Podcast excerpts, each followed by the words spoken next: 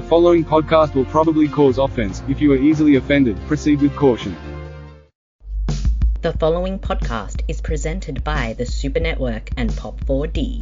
It's the To Be Tuesdays podcast, a weekly show where your hosts go on the free streaming service Tubi at tubitv.com and find a film to do a commentary slash watch along for. We are the number one Tubi related podcast hosted by two Australians and one Canadian, and they are Super Marcy. What is this? The terrible Australian B. Jamine. I got my bottle of red wine and my vacuum cleaner, and I'm ready to go. And Professor Batch. That's a Christmas camel. This podcast contains coarse language. This movie looks like it was f- This escalated quickly. adult themes You gotta press some buttons if you really want to get that phone going. and potential spoilers. Spoiler alert. Listener discretion is advised. If you want to watch the film along with listening to the podcast, you can find it streaming or perhaps on physical media and just start the film when we say go. And then pause anytime Tubi gives an ad and then press play once it's over to continue. For more information, please check supermarcy.com and you can show your support at patreon.com slash the super network and get exclusive video versions of this show weekly. Now onto your feature presentation. Hello, everybody, and welcome back to the To Be Tuesdays podcast, your podcast where your hosts go on the free streaming service Tubi and watch random movies. I am your host, Super Marcy, and this is episode 66. And what makes episode 66 very special? Well, you'll find out very soon. We're continuing Troma Month.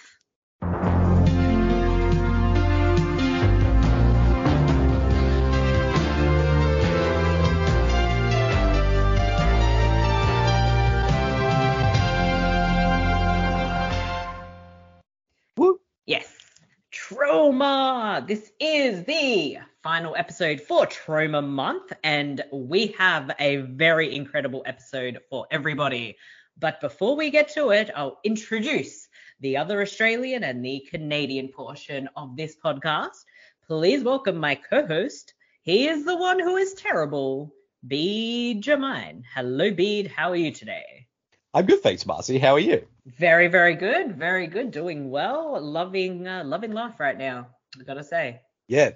I, I, I got to say I'm the same as well because we are at the end of Troma Month and we decided to go out with a bang for this one, which we Mm. will reveal shortly. Yes. But uh, I'm very excited for this episode, Marcy. Mm, absolutely. Just whoa. And uh, please welcome. He is back. He has not been strangely kidnapped by Craven uh, this week. Please welcome our beautiful Canadian brother, Professor Batch. Good day. Now, I know Craven told me that I was supposed to be his bodyguard, but what he doesn't realize is that I'm letting Lily's Lasser know his whereabouts all time. So, What? You why to do that? because I don't like you, Craven. Damn it, Craven. Damn it, Craven. But I made sure I was back this week because this is a huge show. It, we're blowing up Troma Month with a bang.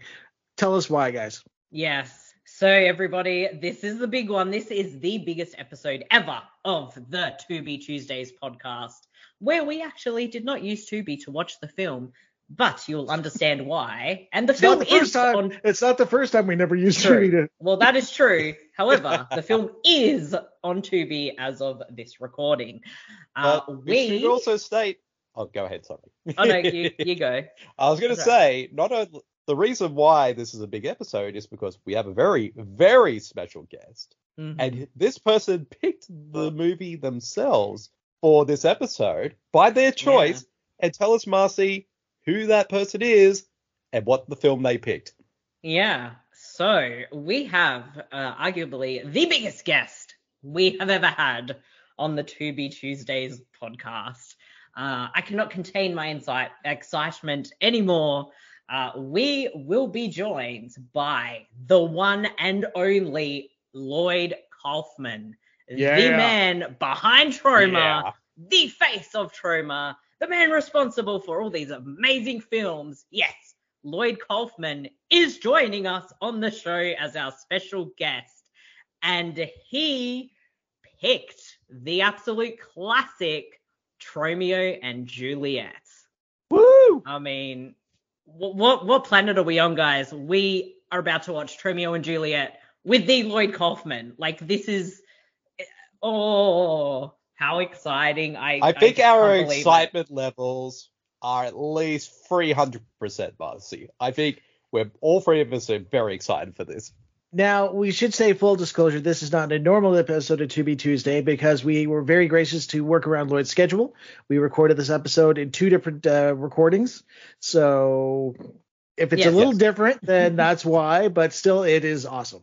Yes. So just keep that in mind. Um, it shouldn't be too difficult to kind of keep up with um, watching along with the film, but I'm sure you can just kind of rewind or fast forward to kind of keep in sync. But even without watching it, I'm sure uh, us watching Tromeo and Juliet with Lloyd Kaufman is going to be fantastic. And if you are very sensitive to any kind of topics, this might not be the episode for you. If you know anything about Lloyd Kaufman, Lloyd is a man who does not hold back when he talks, and he is No uh, filter. very. He has no filter. He's very funny. He's just wonderful. So if you're kind of maybe a bit unsure, I mean that's uh, your your choice to skip it. Uh, we do not want to offend anybody, but maybe if you're offended, that's But I'm an asshole. yeah. Uh, Craven's probably offended, but yeah. Um, without further ado, let's uh, welcome the man to the show.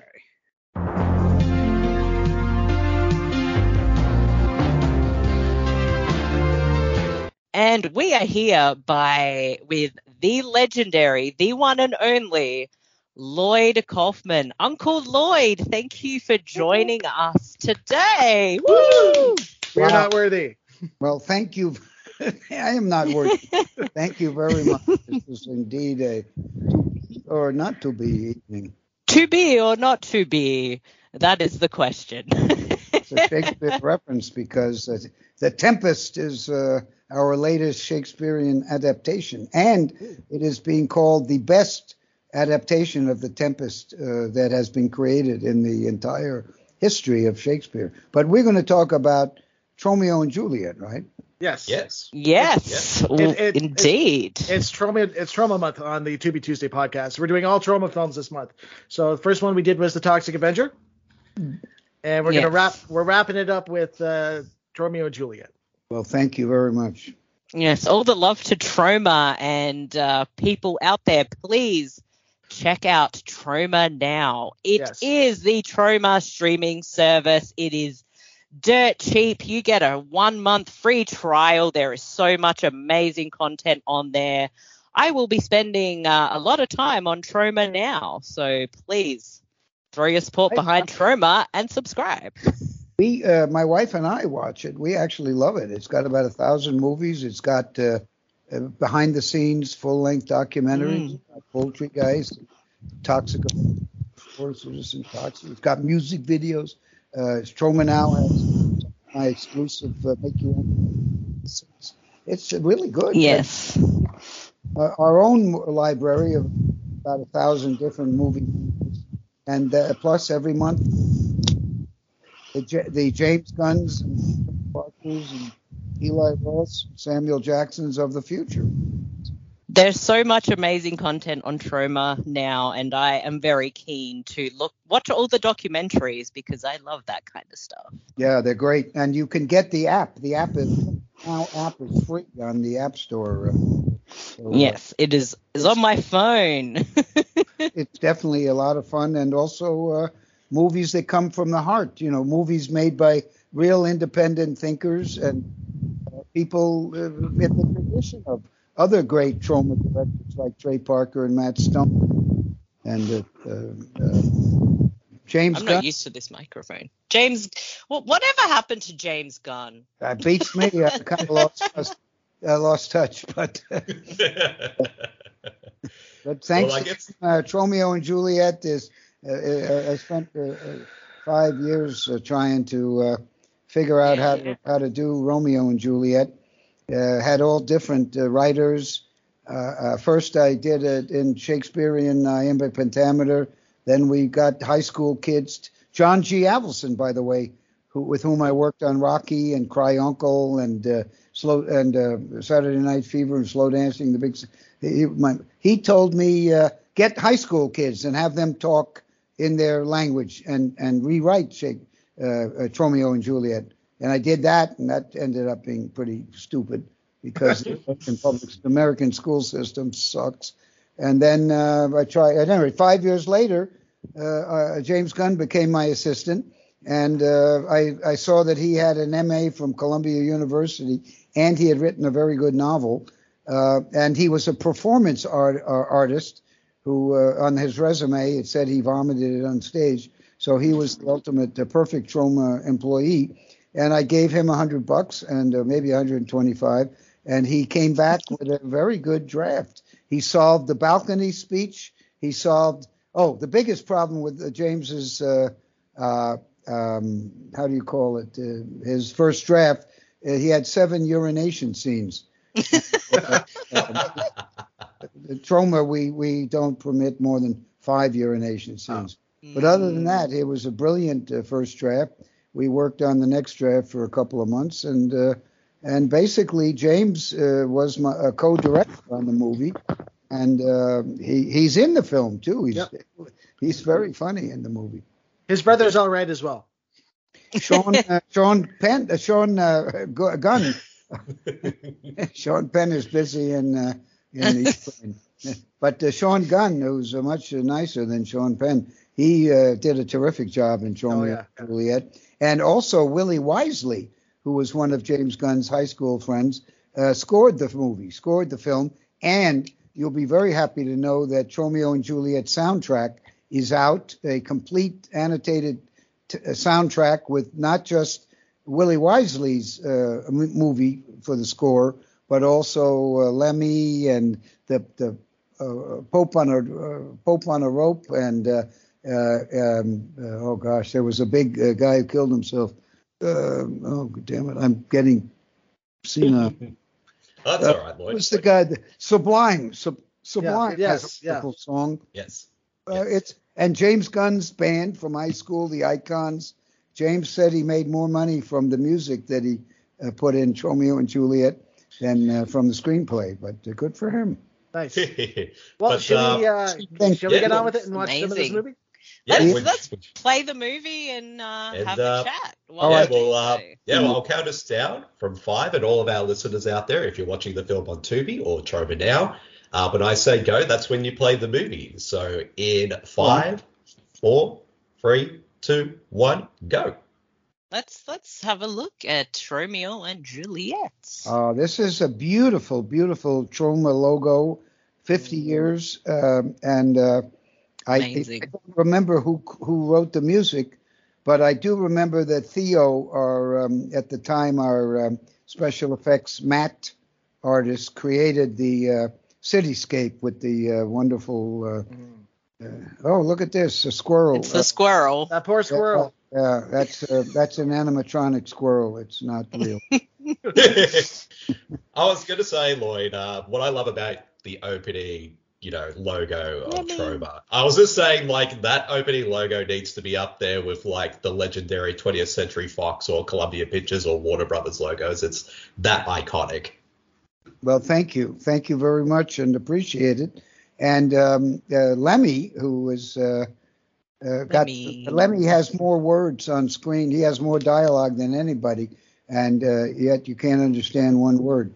So uh, now, now uh, uh, as we he did about eight movies. At some point, we gave him subtitles, uh, but he, fortunately, we didn't give him subtitles, so you can't quite understand everything. Also, he rewrote some of James Gunn's scripts. Oh. And to this day, James Gunn uh, uh, is not a fan of Lemmy.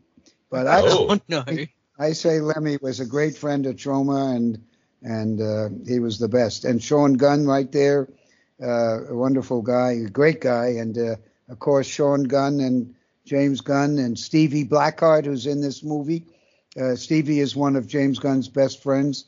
Uh, there's Debbie Rochon, who's been in about eight Troma movies, Scream Queen, and uh, probably mm. the queen of, uh, of horror. but Stevie Blackehart is to this day James Gunn's best friend, and uh, he met uh, a number of his closest associates and friends on, uh, and we're all in touch. Jane Jensen, Andrew Weiner. Unfortunately, Lemmy died, but uh, he's in Class of Nuke 'Em High. Re- returned to Class of Nuke 'Em High. Returned. To, he's in a bunch of the Troma movies.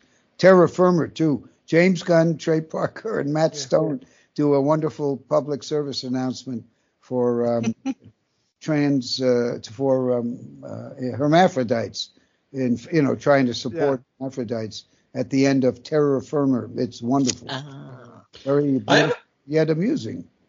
I got a question, Lloyd. Um, because this is, you know, this is your take on the classic Shakespeare play Romeo and Juliet. Where did the initial idea of wanting to do like a Troma version of Shakespeare play? Well, unlike uh, the people who brought you Romeo and Juliet with uh, Leonardo and Claire, uh, who clearly hadn't uh, studied Shakespeare, Michael Herz and I went to Yale University and we studied. We know Shakespeare. And James Gunn has a master's from Columbia. He knows Shakespeare. So uh, we felt that we would probably create a better version. And indeed, we did. And um, uh, yeah, I don't think uh, Leonardo DiCaprio or Claire, uh, whatever her name is, uh, Danes, they didn't know it. I don't think they ever saw Shakespeare. I don't, if they did, they don't understand Shakespeare. The uh, the the uh, anyway, enough bad mouthing. Uh, One this thing I love. Sorry. this One is thing I, probably the best interpretation of Romeo and Juliet. And in fact, the Museum of Modern Art, this is James's brother, the uh, Sean, a wonderful guy. Uh, uh, um, this is uh, the Romeo and Juliet was recently presented in a Shakespeare month called Breaking Bard, where they had a day of Romeo and Juliet. They had Zeffirelli's Romeo and Juliet. They had uh, Luhrmann's Romeo and Juliet, and they had Lloyd Kaufman's and James Gunn's Romeo and Juliet, at, and they had ours at the worst playing time, four in the afternoon, and the place was packed. All these old Amazing. writers to the Museum of Modern Art, the, these old people, rich people, they all felt they there were the security people told me they had more turnaways than any showing at the Museum of Modern Art. Zeffirelli's version came at six, half full, and Lars Berman came at uh, prime time and uh, not even half full. So uh, wow. yeah, that tells you something. That tells you that the Troma movies uh, are underviewed. Nobody sees them because we Mm. don't have money to advertise. We're an independent studio of 50 years, and the mainstream media are more interested in uh, advertising dollars. They're more interested in uh, in uh, uh, uh, promoting, uh, like uh, New York Times just did, promoting uh, a movie that combines porn with uh, with uh, slasher. Uh, wonderful! What a great idea, A24. So they spent two pages talking about A24, uh, as a, and uh, as if that was never done. The Troma, uh, 50 years uh, didn't happen. It, it ignored. It's like Russia. We don't exist. so uh, so it's a big problem. It's a big problem. But Yeah. here we are at the Museum of Modern Art, and we're out. Tic- we're selling more tickets than Baz Luhrmann or uh, Zeffirelli. Now Zeffirelli at least had a uh, quick. Uh, if you had a remote control, you could uh, freeze it on uh, on uh, Juliet's uh, breast. Uh, what was her name? I can't remember her name, but Um, 1968. That was a big deal at Yale. Mm. Meanwhile, we just have boobs on the screen, and we're a big fan of boobs. Uh, the three of us. It's, the point is, is that uh, this is a movie made in 1992 or 93, and it's still being shown in movie theaters. And I don't know if Zeffirelli's uh, or Baz Mm, uh, movie is still being shown. And again, uh, uh, Oh. Jane Jensen and Stevie Blackehart and James Gunn and Val Val uh, Val who plays Murray, uh, they all had studied Shakespeare. They understood Romeo and Juliet. They had background on, you know, they they did. It, it's a wonderful Mm. Because they understood and had studied Shakespeare.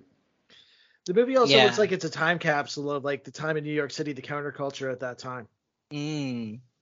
Well, the inspiration for Romeo and Juliet uh, was what you just said. Uh, the problem was that um, I, I uh, being old, older at the time, 1992, uh, I noticed that the the uh, mainstream was um, uh, all about being ultra cool. Clinton, Mm, pres- the uh, about to be president, uh, mm. uh, playing the, the saxophone on MTV. So That's right. cool. You know, the my generation, the post-war baby boomers had had totally screwed up the notion of love. Uh, the American marriage was uh, down 50 percent. The uh, marriages were breaking up uh, to the tune of 50 percent. And um, uh, it looks like we got a freeze frame We got a bit of a freeze frame. But that's an interesting freeze frame because that guy in the freeze frame won a won a contest uh, uh, that was run by Spooky World, which was the, at the time the big uh, uh, how do you call it? The Halloween uh, uh, amusement park, and uh, this guy had won a contest to be in the movie, and we shot it at Spooky World, and the proprietor of Spooky World, who uh, his family owned a big uh, company f- to make costumes, including Toxie's costumes. He Oh, wa- wow. uh, he wanted to be in the movie, and also uh, tha- that's my one sh- my one uh, scene uh, is is there. Yeah. So it's interesting that the uh, that uh, um, what do you call it S uh, what's uh, S Microsoft uh, decided to Oh, freeze there we go. On my. We're back. My Skype just froze. So Pretty much. We're back to the Yep. movie. See, one of the great things about our show, Lloyd, you're going to find out very easily. If mishaps happen on this show, they stay in the show because we we, just are. keep rolling. Yeah, don't worry. we keep rolling because we're watching a movie live. So basically, yeah, we just keep all this stuff in. Here's where James Gunn was so brilliant. Instead of Tromeo, Tromeo, where the wherefore art thou, he had this drunken father uh, talking Mm. to Romeo uh, because he was so out of his mind with drunkenness. Uh, you know how brilliant is that, rather than the usual. I mean, James Oh Gunn yeah, job. This is a great film, and in a fair world, it would. Uh, well, hey, it's still being played in movie theaters. oh yeah. We can't keep the, the Lloyd. There you are. Who's that handsome man on ourselves, screen back everything, there? uh, right? We can't keep it in stock, and uh, it's, look how beautiful this is. This is amazing. I, I'm a big it. fan of this movie because it's so different and it's very, it's very uh, bizarrely Shakespearean, but it's so crazy. Everything that could happen happens in this film, and I think Sean Gunn has the best hair I've ever seen in a film. Well, he's the one who came up with it, or, or Brilliant. I, that was, uh, I can't take any credit for that. Also, Val, the guy playing Murray, uh, is brilliant. When Pat and I, my wife, the commissioner, saw his uh, his audition, we said, "Hey, that's that's a, a, a, a, a, uh Al Pacino, and he's a terrific actor, great He's actor." so good in this movie. Mm. I And think Will everyone's Ke- just really good. Keenan in is this. great. Jane More Jensen, boobs. wonderful. We, you we are very thankful for all the boobies in this movie. well, um, that's thanks to the actors. But um, the, you got to notice the guy who is uh, the, the guy who is uh, back to us. Uh, check out his uh, fingers because he was missing a finger, and Oh. Yeah, I did. I did notice that when I rewatched the film again in prep for this show, that I noticed one of his fingers was missing. I did not see that. One thing I I, think I, love I, was, I like your the movie, fluffy Lloyd, phone. that Well, Trump yeah. is very subtle, as you can tell just by this uh, few minutes that we've had the pleasure of seeing, and we're all still in touch. Uh, not That's he, so cool. but uh, she has been back in touch. I, I don't think he has been in touch. Oh, we're frozen again on the. But don't worry, That's- we'll keep that's the my movie going. Don't worry, the movie's still going. So For the most part, the uh, the everybody in in Romeo and Juliet were all still Jane Jensen, Andrew Weiner, who was line producer, James Gunn, Stevie Blackehart. Uh, we're all still in, in close contact. So uh, frozen. That's Yeah, pretty that's really cool. great. you know how many? It's like 35 years. So you know, I I have to say I'm proud of that. You know, I, I I'm more proud of that than were I uh, to get an Oscar. I wouldn't. Uh, I, I would definitely not accept it if I were to get one, but we- uh, definitely I would send uh, Super Marcy up to accept it. on my Oh. I, I would and you certainly make accept an, it. You make an idealistic speech. Oh, I'm sure I would. Yeah, we lost we lost the movie. we Don't lost worry. the movie. This is going so Good. well for us with technical issues, but Alright. uh, that's Don't fine. worry. Not to worry. Don't worry, I'll uh, I'll see if I can stream it from my end. Let me Hopefully. start Oh. sharing it from him. Hit- Now Yes. it's Bede's turn. Yeah, Uh, I'll see if I'm I can do it. Make any more of my end uh, puns. Um, uh, and if you see hashtag Shakespeare shitstorm millimeter, but uh, I switched over to uh, to digital when it and I ca I did some other movies, but when it came time for Return to Nukem High and Return to Return to Nukem High, uh, which was suggested by uh, Quentin Tarantino, the the more ambitious two film ver- uh, two film movie two part movie.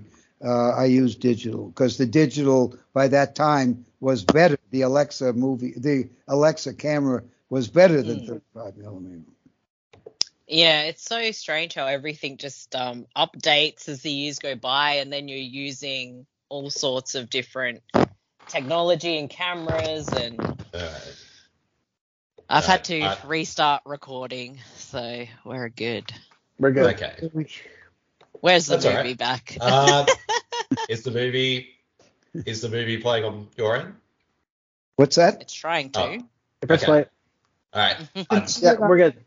It's on Troma now. Uh, Oh yeah, yeah. yeah. I'm just making a- sure that uh, he's going to see Blu-ray. By the way, if you want to buy it on Blu-ray and see my commentary track and a lot of extras with James Gunn and the cast, uh, you can, Mm. can get the Blu-ray from TromaDirect.com, TromaDirect.com, which also has all of the Troma fashions, the uh, T-shirts, the uh, uh, various uh, backpacks, uh, Blu-rays, DVDs, backpacks, uh, patches, pin, every, you know, lots of, among which are the Romeo and Juliet Blu-ray, which is beautiful. It's absolutely beautiful, pristine, better than Criterion. Oh yeah, hundred percent better than anything Criterion has. Well, they're good. They're good, but they're not as not as they they're not as meticulous at Troma. You know, we really we. no, I'm being silly, but uh, Criterion's great. But our our Blu-rays are terrific. Uh, they're wonderful. It's just they people, are.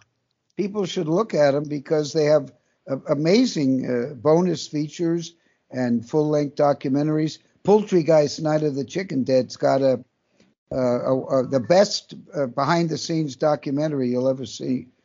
Poultry in Motion: Truth is Stranger Than Shithead. Uh, chicken, than chicken. Sorry. Uh, by the way, that guy, the guy who played uh, uh, uh, Q, uh, no, not Q?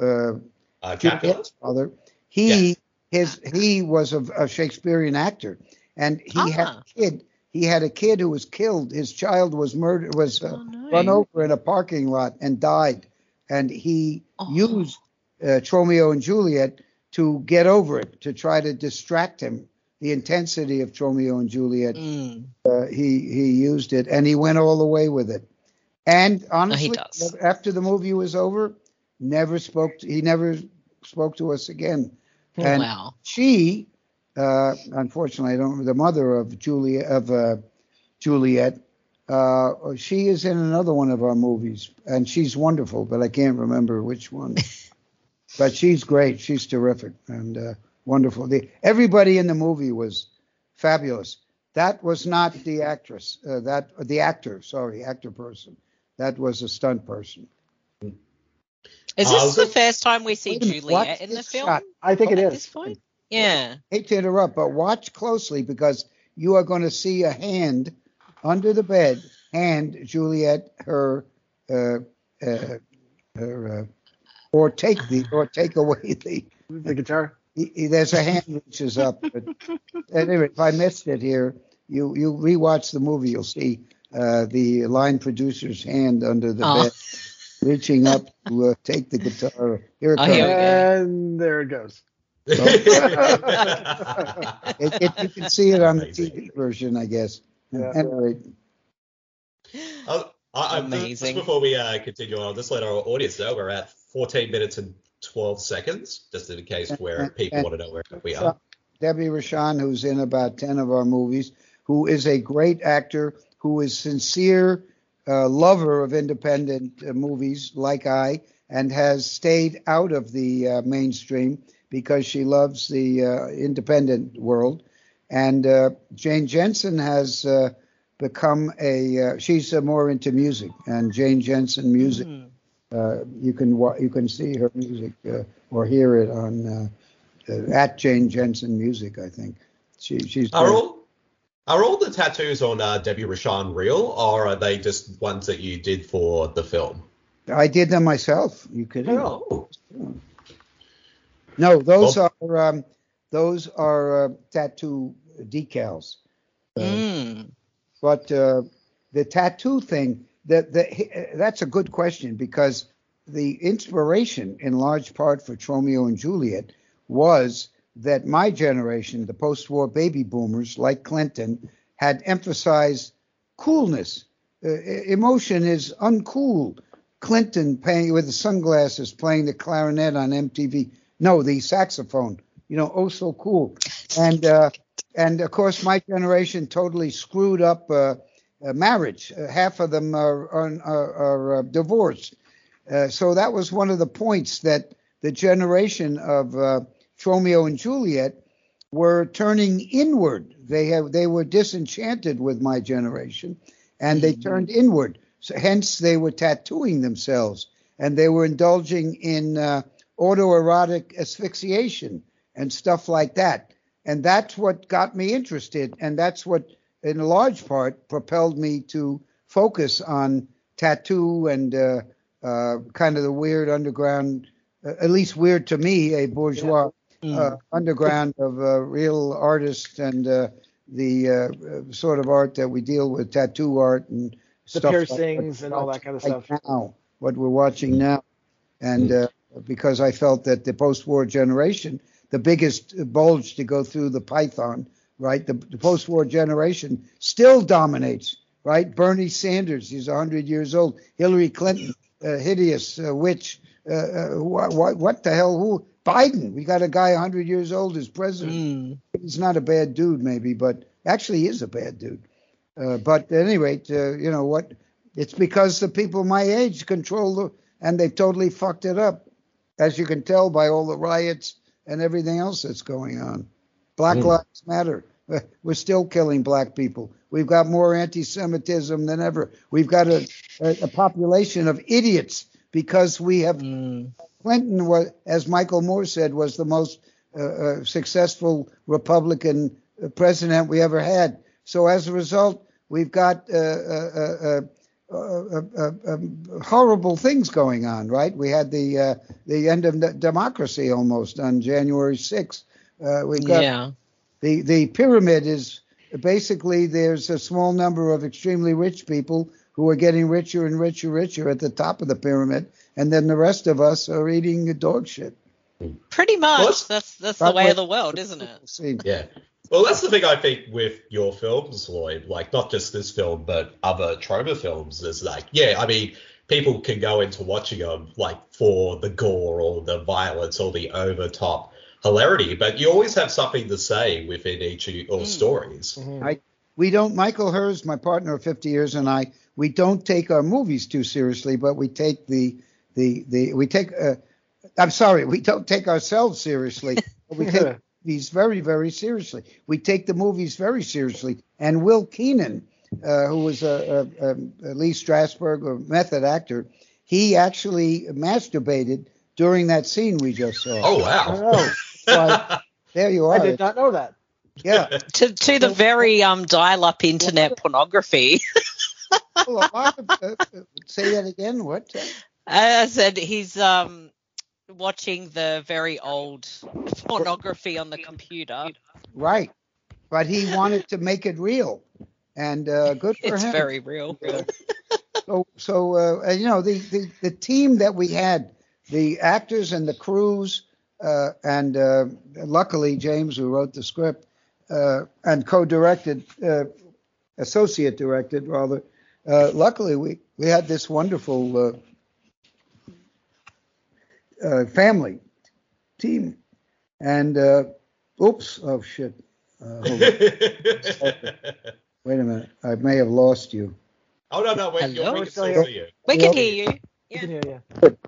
Um, and uh, uh, you know, James Gunn was a big Troma fan. Everybody in that movie is a Troma fan, except for the guy whose kid got run over. Uh, and and uh, he was doing this for some sort of therapy, and he did a great job. So um, you know, I, I, I think Romeo and Juliet. I don't know of any better Romeo and Juliet, quite frankly. I, I do Well, this love. is my favorite. You're not alone. You're not alone. Yay! Not an art. Had more people waiting in line at four in the afternoon for Romeo and Juliet. And hashtag Shakespeare shitstorm. I'm sorry, but that is the best interpretation of Shakespeare's The Tempest. Uh, the best, the best one is by a British guy named uh, Derek Jarman. But I swear that Trom- that uh, hashtag Shakespeare shitstorm is better.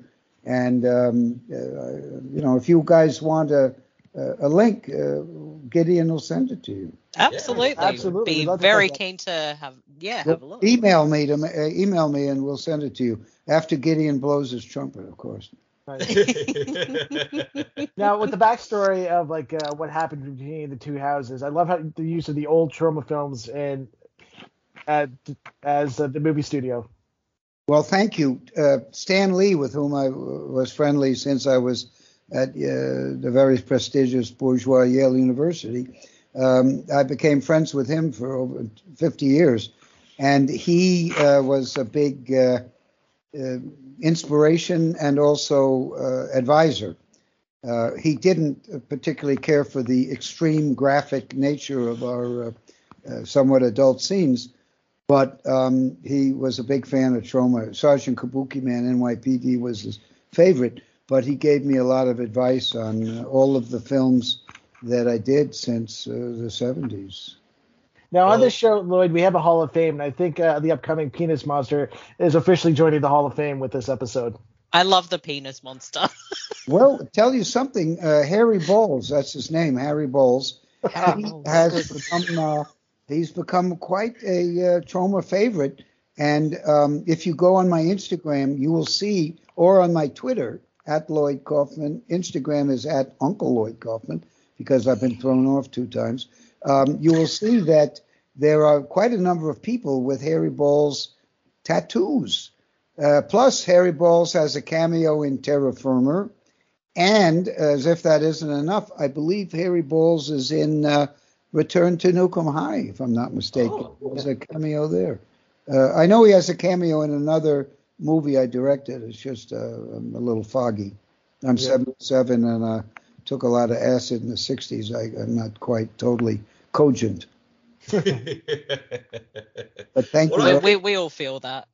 yeah. no way. Well, I think I, you guys. I was gonna, s- I was gonna say, like, what I've really enjoyed the most about Romeo and Juliet, like, even though yeah, it does pretty much follow the original play quite closely, but I do like how on occasion you subvert expectations of what people expect from the play. Like this whole kind of like what we're seeing right now between uh, uh Juliet and uh and her father, and I'm using quotes there, is something you would not like is a really interesting and very dark and also kind of very twisted add-on to the story, which I think really adds another layer to it, the whole film. Sure. It gives you a motivation for Juliet uh, wanting to get out of there.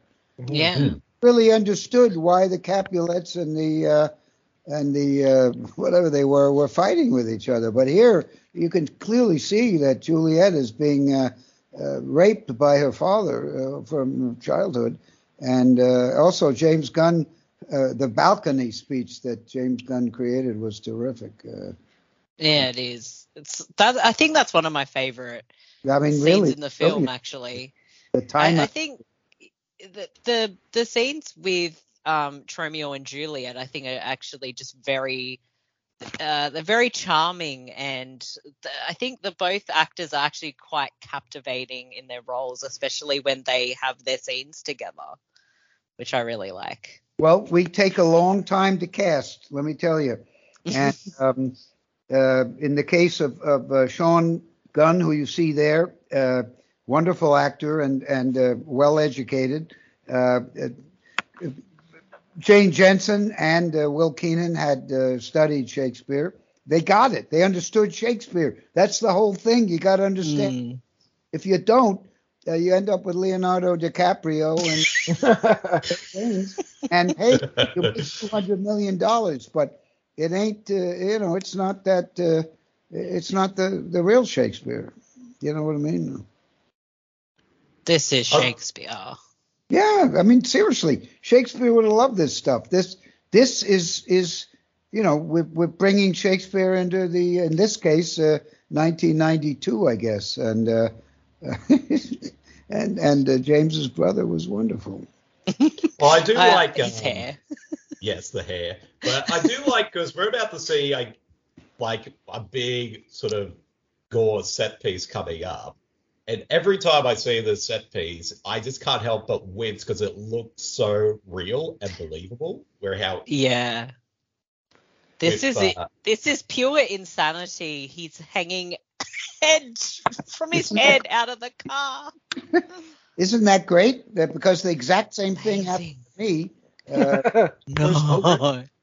my wife had a nice Mustang, and uh, I, I leaned in the window and tried to uh, to romance her, and she closed it on me. And so this was based on reality, of course. I, I love this gag, Lloyd, because you think, oh, there's a kid, his father's teaching a, his daughter to cross the street. You think, oh no, the kid's gonna get run over, but he gets run over. Instead, Well, I that love guy that was gag. one of our that guy was one of our stunt people. So nice Her guy, reaction is beautiful right there. wonderful. But again, for a movie that cost three hundred and fifty thousand dollars total, uh, this is wonderful. Wow. Look at the production. Uh, Look how entertaining it is, Yeah. and how Oh, much yeah. fun it is, and and yet, uh, uh, well, the New York Oh, there we go. the New York Oh. the New York Times gave it a very good review, but uh, the St. Louis, we we opened it in St. Louis at uh, for some reason because James Gunn came from St. Louis, and the stupid uh, idiots who reviewed it panned it. Uh, uh, they sure as fuck wouldn't pan James Gunn now, right? No. That's the problem. That's the problem with the media. They're totally corrupt. They're totally uh, uh, on the needle of advertising. This is a Mm. wonderful film. It's ridiculous, you know. And here It it is. is, How many years actually. are we? We're 40 years later, and people are still booking it in movie theaters, right? Mhm. Look at, look at I- the I- hello there, the guy. Oh, that looks so. say- Oh, that looks so Yeah. painful. Like, I, I, I'm Oh. fascinated, Lloyd, by the guy with the monitor lizard, like that extra with Was- the monitor lizard. I'm fascinated by him. the two women were we had au pairs, and the two women were uh, our uh, we had at when at the time our uh, two two of our children were toddlers, so we had au pairs, and they they wanted to be in the movie. I love the cow costume, which. Well, that was part of the so theme. great. Veget- vegetarianism was yeah. you know part of the deal, and this is 1992, right? We were made fun. Oh yeah. uh, I didn't. I, I just noticed a truck in front of the uh, this place, Meat World, that was, was also a truck. I never noticed. It. Oh, this is so just. Wow. Is this a was this a real meat factory, Lloyd, where you shot Uh, it? it was a genuine butcher. We had Yeah. tremendous trouble. Now, when I was working on Rocky, 1977 or whatever, no trouble. We got a huge in Philadelphia. We got a a, a, a, me- a f- a meat packing place, and that's where Rocky punches the carcasses. Uh, uh, now, 20 years later, uh, it- uh, these places are all worried about uh, uh, border health and blah blah PETA and but uh, this Mm. one place we found, I don't even remember where it is, but they're in the credits. Uh, they were so nice to us, and all the people in the film are their workers, except Ah. the guy. You know, he's not obviously, but he was uh, terrific uh, and uh, uh, a wonderful uh, actor. I can't remember his name, but he was he was just the perfect uh, consort uh, for uh, a would-be consort for uh, Juliet. Yeah, he's um. And, and basically, we built that set. These people were not really a big butcher. Uh, they weren't really a packing house. So, but they did have various uh, barbecue stuff. So we hung up the barbecue stuff and and they they did have some tripe, which you see in the back. They were, they were perfect, and I hope the film helped them because they have a big credit at the end, and uh, you know they, they gave us a good opportunity. And uh, you know, Romeo and Juliet's been. I'm sure there are hundreds of thousands of people who have seen this movie, and uh, James Gunn, of course, uh, shows it. So uh, hopefully, it did good things for them. Uh, I have Yeah. another question, Lloyd, because I'm kind of fascinated because you know I've done filmmaking in the past, but I'm kind of interested in terms of like how do you approach extras in the backgrounds of your films? Because I noticed like through what I love another thing I love about this whole movie is like all the extras feel like they could also be characters in another movie. They're all Like, doing even their though own we thing. never- They're all doing their own Yeah. thing. Yeah, they're own, Mm. they're doing their own thing, and I'm sort of wondering, like, as a filmmaker, like, how do you go to direct the extras in the backgrounds of all these scenes? Sometimes that's an interesting question because sometimes the main actors get upset with me because I spend more time putting in shtick, as we say, putting in goofy things in the background. If you see Waitress, by the way, that movie I referenced, uh, every time you look out the windows during the day of the restaurant, there's all sorts of stuff going outside the windows. I probably spent more time directing that. And and these folks in the background were, were all workers at the I think they were all work. Yeah, they were all workers. Uh, yeah, they were all at the uh, at the meat place, whatever it was. Uh, Yeah, that that meat, them pre- like preparing the pig, coming from a, a an Italian background, and the family would always get together on a weekend, grab a pig, and just make whatever food they could with the pig, and seeing like the intestines coming out, and it's so many memories of the family making like sausages with the pigs. It's so Great. it's so spot on as well with Well, what they're you. doing. It's just memories for me. Well, the the guy who was playing uh, Juliet Suter, uh, the rich guy, uh, Meat World, he did not want to put his head inside the pig, but James Gunn said to the guy, "Look, I'll put my head in the pig if you are willing to do it after I do it," and that's what happened. James Oh did wow. Uh, I'm sure I did it because I enjoy that kind of stuff. And uh, and, and then uh, whatever his name did it. And uh, uh, and it's a wonderful scene. He's terrific. And uh, Val and and uh, there's some interesting people in the background here, but I don't quite remember who they are. This was a fancy mansion. Uh, who happened to be a, she, by the way, who's in another scene, was some kind of big time penthouse or playbill uh, playboy uh, you know star month monthly star or something Mm. and uh, uh, here here comes the finger watch uh uh uh Ah, there we go. There. Ah, Yeah, yeah. yeah. I, have never noticed that, and I've seen this film like several times. even if you don't notice the finger you get it the problem is you focus more on his wiping his mouth and and the funny uh, joke about that. Uh, but uh, people have seen this movie several times. Uh, i got twitters i get tweets that people say hey i just saw the guy with a missing finger Well, I think that's what makes uh, Troma films so rewatchable. Is you're always catching something you missed the first like five. yeah, correct spot on, Right, spot right. on. Absolutely. I kind of want to wear a cow costume though. Well, uh, my mother, my uh, sister Susan, who was art director on Mother's Day, and my brother Charles Kaufman, who was the writer director of Mother's Day, probably our best movie, and Eli Roth's favorite horror film. We all grew up with a mother whom we called Moo. So the cow, Oh. had- and she kind of uh, enjoyed that, and she sort of collected cows.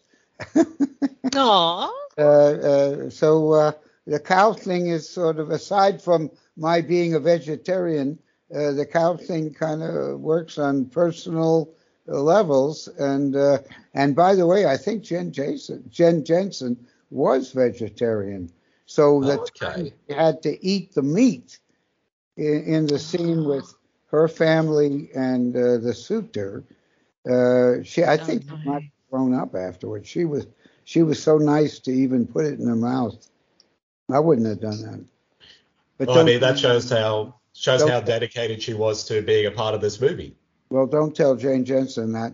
Luckily, nobody's uh, listening to my uh, boring commentary, so don't worry about it. she's beautiful. What a what a beautiful, talented person.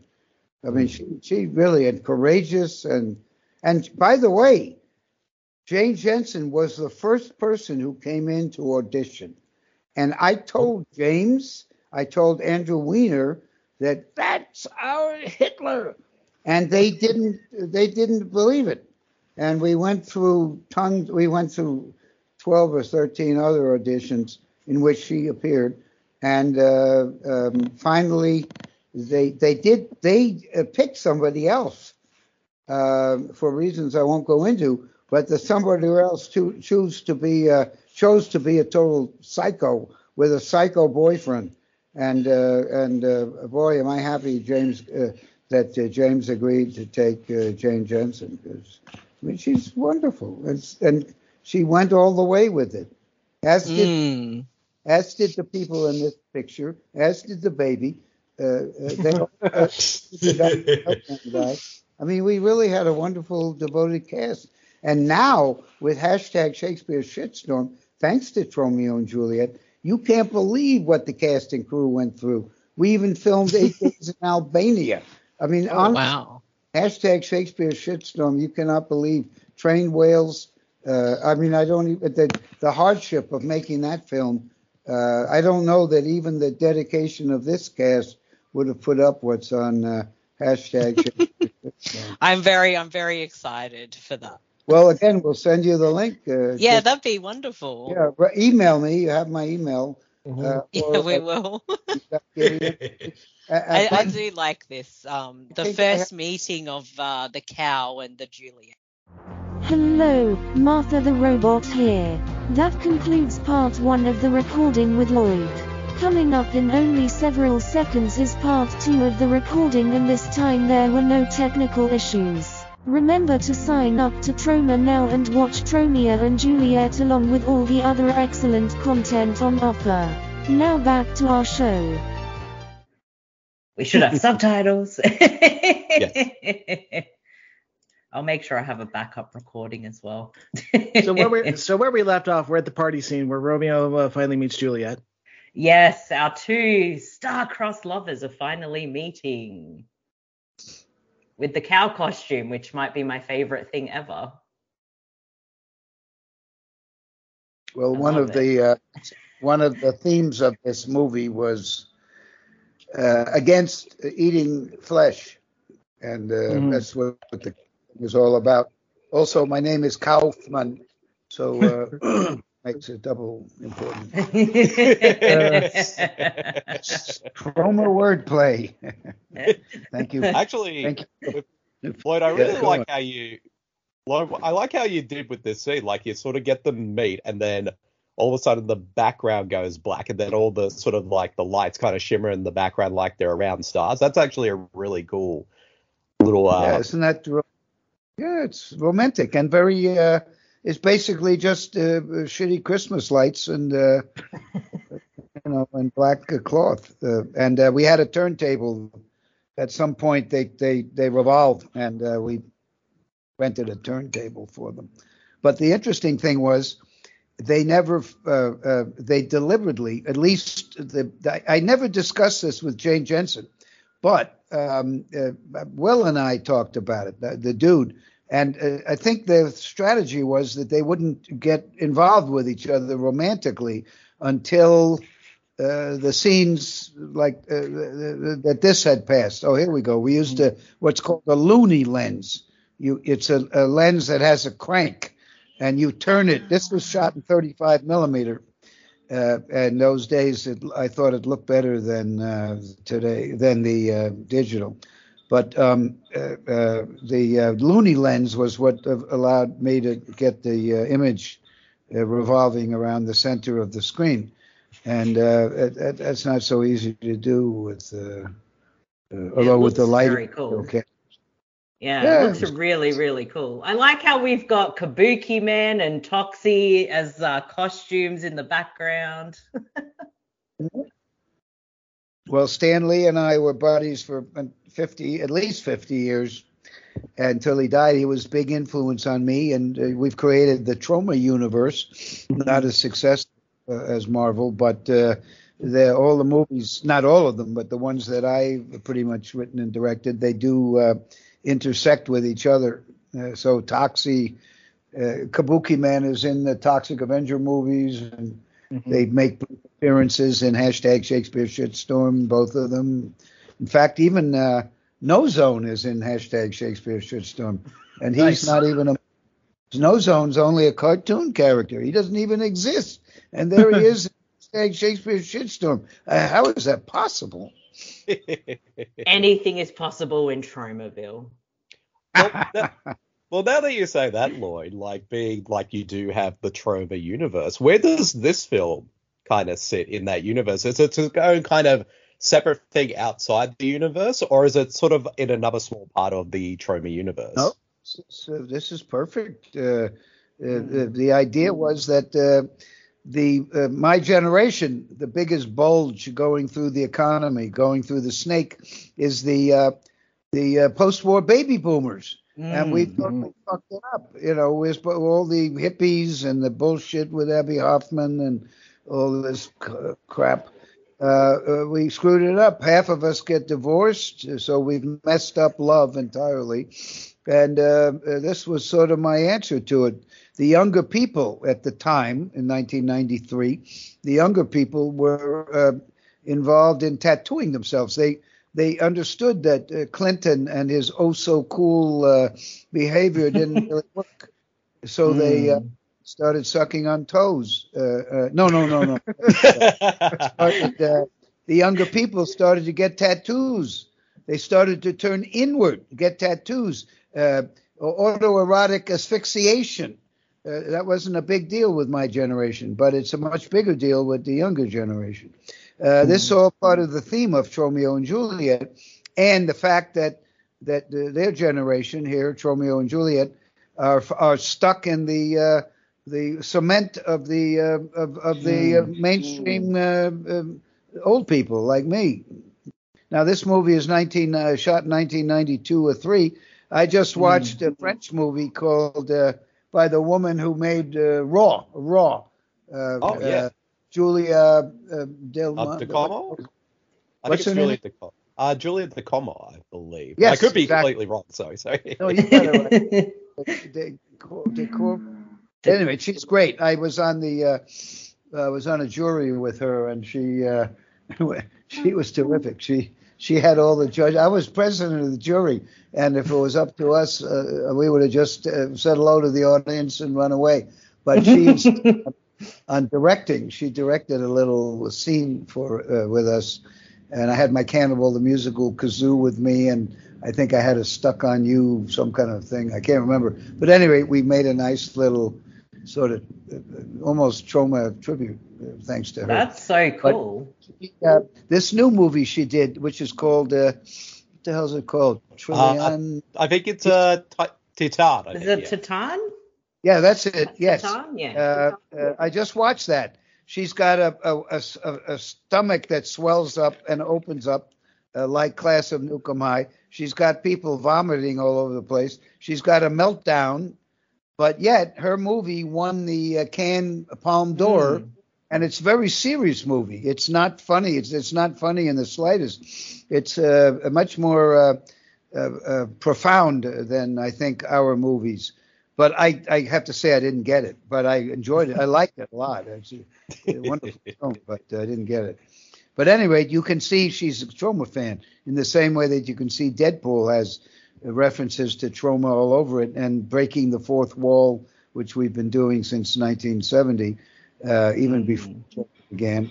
Um, uh, that's what they, they do in uh, Deadpool, and they do a lot of other Troma things.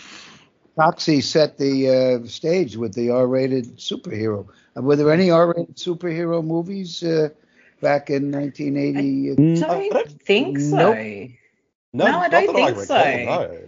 The only one I can think of really is the Toxic Avenger.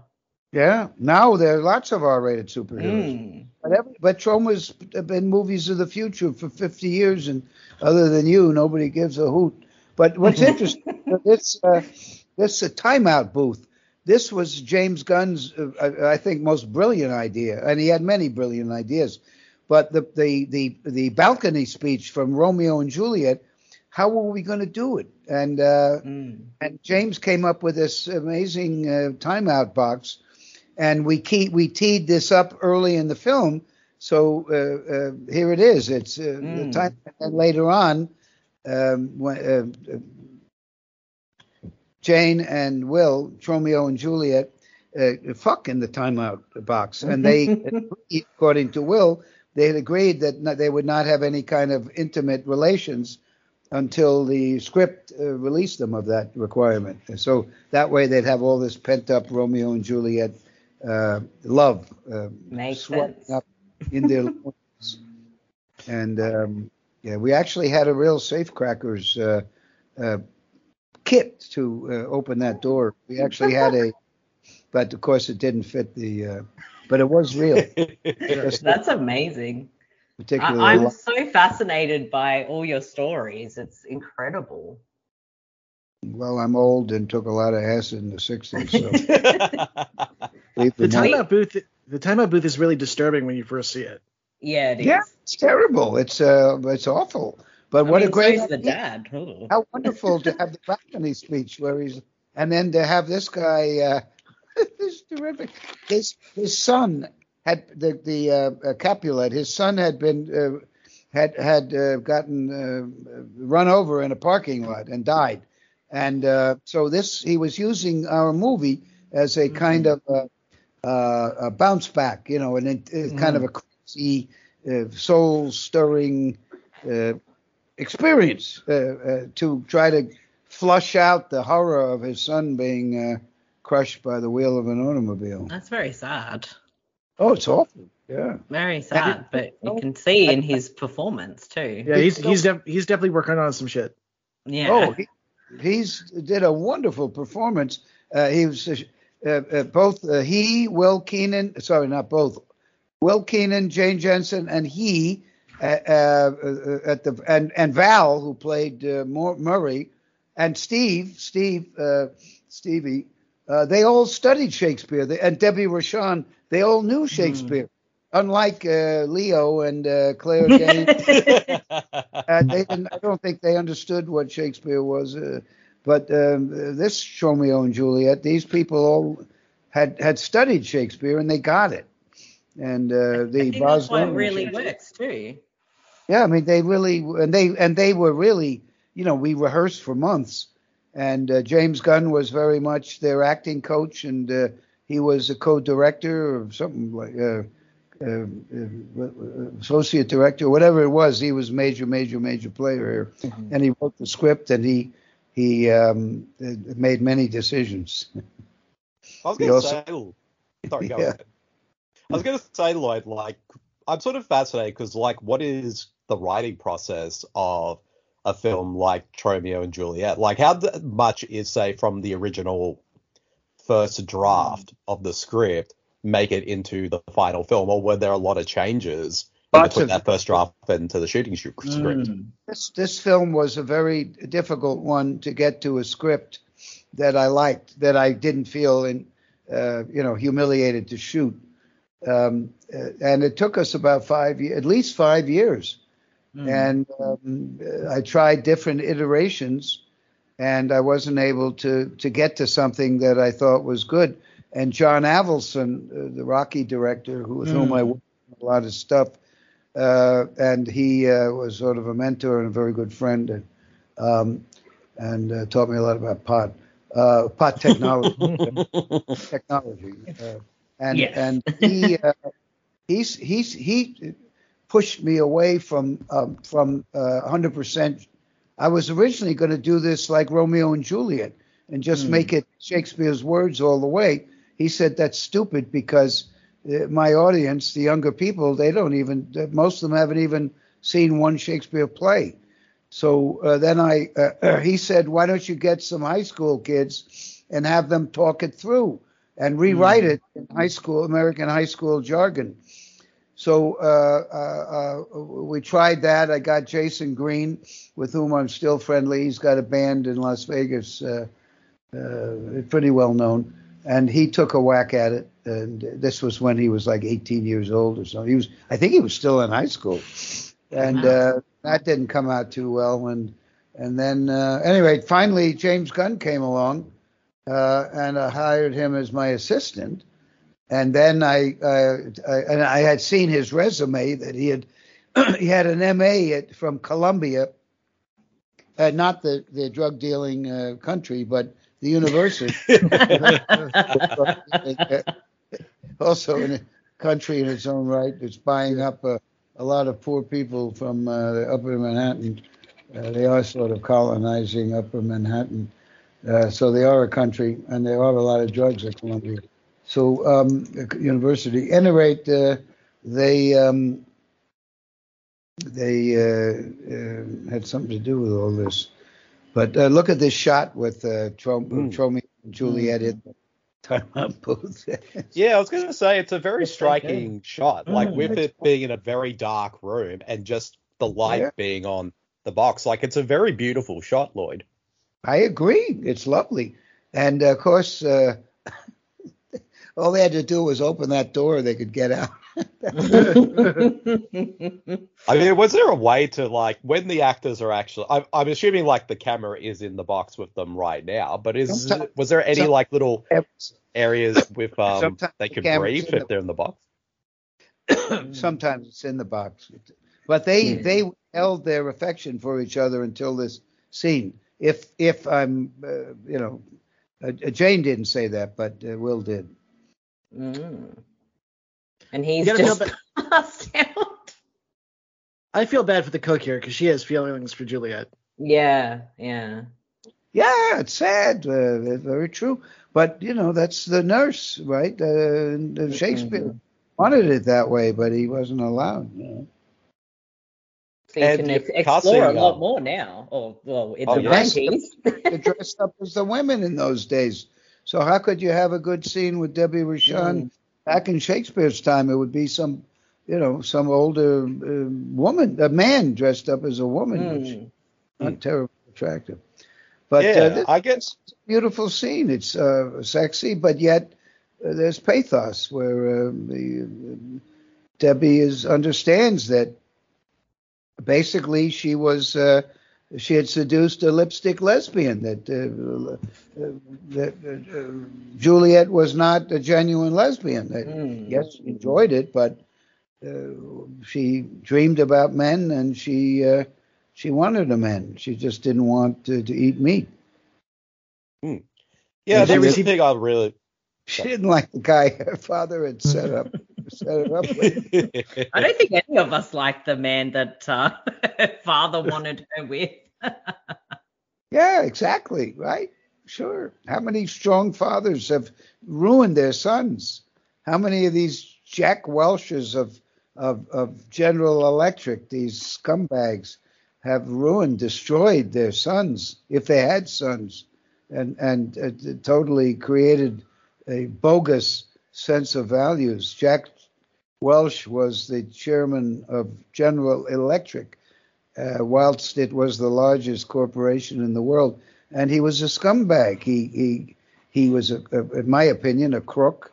He he the company went bankrupt after he left. It immediately went bankrupt, and uh, and uh, all the widows and orphans that that were relying on dividends, the dividends were done away with. But meanwhile, the uh, the financial community, Wall Street Journal and and NBC, and I'm sure the Canadian, they all had this Jack Welch on TV and licking his ass, and New York Times, uh, and and this is what we were fighting against, this kind of stuff. Chairman of the board of, of chairman of the board of, of, of General Electric was an American hero and a univer- and more than American, Canadian and uh, worldwide. Anyway, this was good stuff. This is wonderful. James Gunn. did. He did it. No, he gets all the credit for this. No, and and th- there was no way to do the uh, proper treatment of Romeo and Juliet, uh, Romeo and Juliet with uh, and she's uh, with uh, out the uh, uh, the, uh, the the balcony and her whole thing. And the fact that she's the fact that she says "oh fi," I think is wonderful. Mm-hmm. Well, I do like how the dialogue in this film, like it definitely incorporates a lot of Shakespeare's dialogue, but you also like again just you're sort of the more heightened, you know, Troma-esque dialogue. But I do like how you kind of spin the Shakespearean dialogue in its own way to kind of make it more, I guess, relevant within the the time of the story takes place. Well, it's a beautiful story to begin with, and I, I think Shakespeare uh, actually reimagined. I think he made a sequel to an Italian play of some sort. So uh, you know, people, these fanboys who complain about Toxic Avenger uh, being remade as a two hundred million dollar uh, movie. Uh, Shakespeare was uh, remaking. It's all he did was remake uh, Mhm. movies, uh, not movies, but uh, these uh, theater pieces. The Tempest, I'm told. I mean, I'm not an expert, but I have read and been told that The Tempest was the only original play except for Titus, which, as you know, was not terribly successful. Uh, that The Tempest was uh, the only one that Shakespeare came up with, except that uh, except for Titus. Everything else he t- did was derivative. So why can't we have ten cop, ten remakes of of, of uh, Deadpool or Toxic Avenger or or Iron Man? You know, if it means yeah, exactly. Yeah. means something There's- to you guys, to people who love cinema, why not? Why not? Yeah, don't to I I think to- we want to see different interpretations of things. So why not be excited for a new Toxic Avenger movie? I'm excited to see the trailer to that because my I just to see what it's going to be. Be Mm. open minded. Look, Romeo and Juliet. How many iterations of Romeo and Juliet? And yet, of all the iterations of Romeo and Juliet, the New York Museum of Modern Art uh, chose Romeo and Juliet, uh, Zeffirelli's Romeo and Juliet, and which was very exploitative. And although you did see the, if you had a, a freeze frame machine, you could see the breast of uh, of uh, the, the Juliet, whose name I've forgotten temporarily, and the uh, Baz Luhrmann Romeo and Juliet was a joke. And tho- but they chose those three, uh, Baz Luhrmann, uh, Zeffirelli, and uh, Lloyd Kaufman and James Gunn. And uh, the biggest audience showed up for Romeo and Juliet in the afternoon. The security people told me that they had to turn away people at four in the afternoon, and nobody shows up for movies at four in the afternoon. Had full house and and more, and uh, the other two Shakespearean plays had uh, you know half a house if they were lucky. So um, you know, obviously, Romeo and Juliet is a an important re, re, re, uh, you know reinterpreting of Shakespeare's Romeo and Juliet, and It is. it's uh, connected. It's in large part due to uh, a, uh great uh, Hollywood's number one director, right? Guardians Yeah. of the Galaxy, uh, uh, Suicide Squad, and uh, uh, Peacemaker, and uh, uh, Romeo and Juliet. I mean, come on, come on, as our president said. yeah, I, was- I, do love a- this movie. Sorry, B. That's, that's where all right. I was these guys are filming. These guys are filming in front of somebody's house who we don't know. I love that. we put up the Well- cross. Uh, we got some sticker crosses because our investor next door uh, gave us a, a, you know, we filmed inside, we filmed outside, and we we uh, had a few a little time to shoot the uh, the um, what do you call them? The, not the priest, but the uh, uh, whatever they're called, religious man.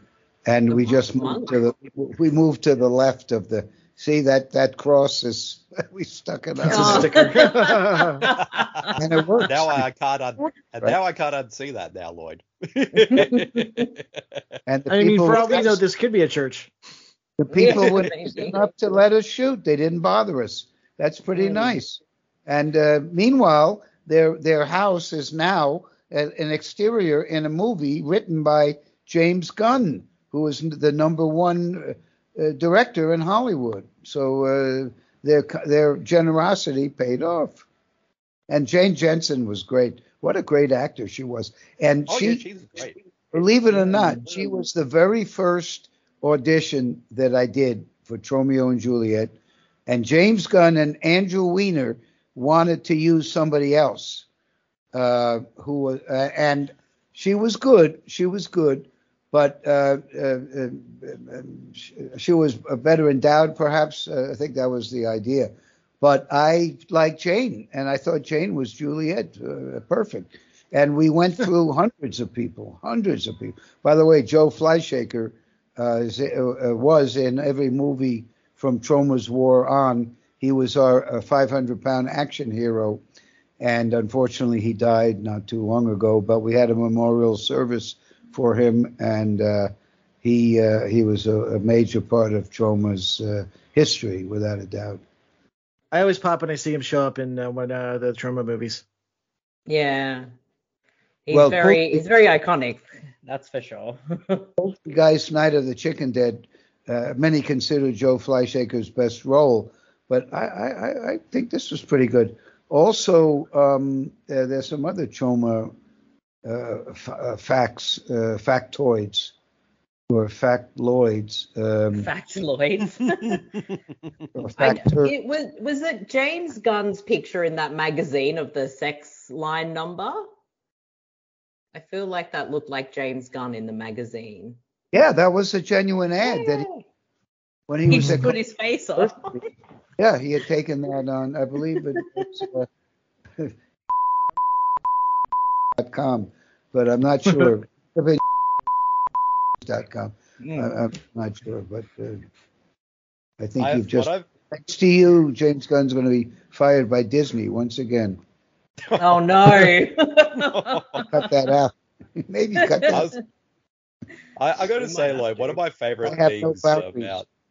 What's that? I was going to say one of my favorite things about this film is all the kind of the porno style titles of all the Shakespeare plays that sprinkle throughout the whole film. When you see like ads or videotapes, it's always like I guess a porn spin on of a Shakespeare title, and that those always make me laugh every time I watch this film. They're great. I, somebody ought to do them, right? Merchant of Penis. Why not? It's a perfect idea. You know what I don't understand is these porno. Uh, Vivid, Vivid, Vivid, Vivid, and the other ones, they make billions of dollars. Why don't they try to do a, a real film and make it uh, uh, hardcore? But make it, a, you know, we tried in the in the in the 70s. Uh, there were attempts, but the uh, you know the the the, the Damon Runyon characters uh, didn't let the young people do it. But um, uh, the, today there's huge AVN in Las Vegas makes Cannes look like amateur hour, and there's billions of dollars there. Why don't one of those uh, two or three companies that do make the billions of dollars, why don't they give somebody five hundred thousand dollars to make a movie like Romeo and Juliet, uh, but make it a porno film, but make it good, make it entertaining and erotic. I'll why do it. why don't they? Why won't they do that? Yeah, I think we need um more Romeo and Juliet type movies with lots of hardcore pornography. But you know, a good David, movie. We need David, good movies with porn. David Fincher, you know, the New York Times uh, this weekend, David Fincher, who's a wonderful director, they have a huge story about, oh, David Fincher he's going to do animation. Oh, that's so. What happened? What happened? You know, that's uh, uh, you know how outrageous that he would step down or step up. Uh, I don't know what the point is. I didn't read the article, but but why why not? Why doesn't mm. somebody like uh, uh, the people, the, these young directors who have three names, uh, who, who, did, who did that porno movie with the big penis with the guy? Oh, with that the fashion model, Monty Mark, Ooh. who did. Oh, I don't know. That could be anybody. Burt Reynolds. Burt Reynolds. Oh, oh, um, uh, Paul they used the uh, swimming pool sequence from my brother's film. They, they, in my opinion, they copied the sh- roller skating shot, and I think Eli Roth might back you up on this. Uh, Boogie Nights, Boogie Nights. Yeah, Boogie Nights. Yeah, that's what I was thinking. That guy should do a hardcore film and make it good. Why not? Why can't you? He almost did it. He came close. He's a major artist. Uh, I don't like this. Now this I'll- this, scene you're watching, uh, the actor uh, was terrific, uh, he didn't want to put his head inside the carcass of a pig. Now I, I understand he was Jewish, but so what? Do the Jews have something against pigs? It's ridiculous. Anyway, James Gunn agreed that if James Gunn would put his head inside the carcass of a pig, that this actor would put his head inside the carcass of a pig and um, uh, and and James did it. And um, uh, I am Jewish, so you know I can't come anywhere near pork.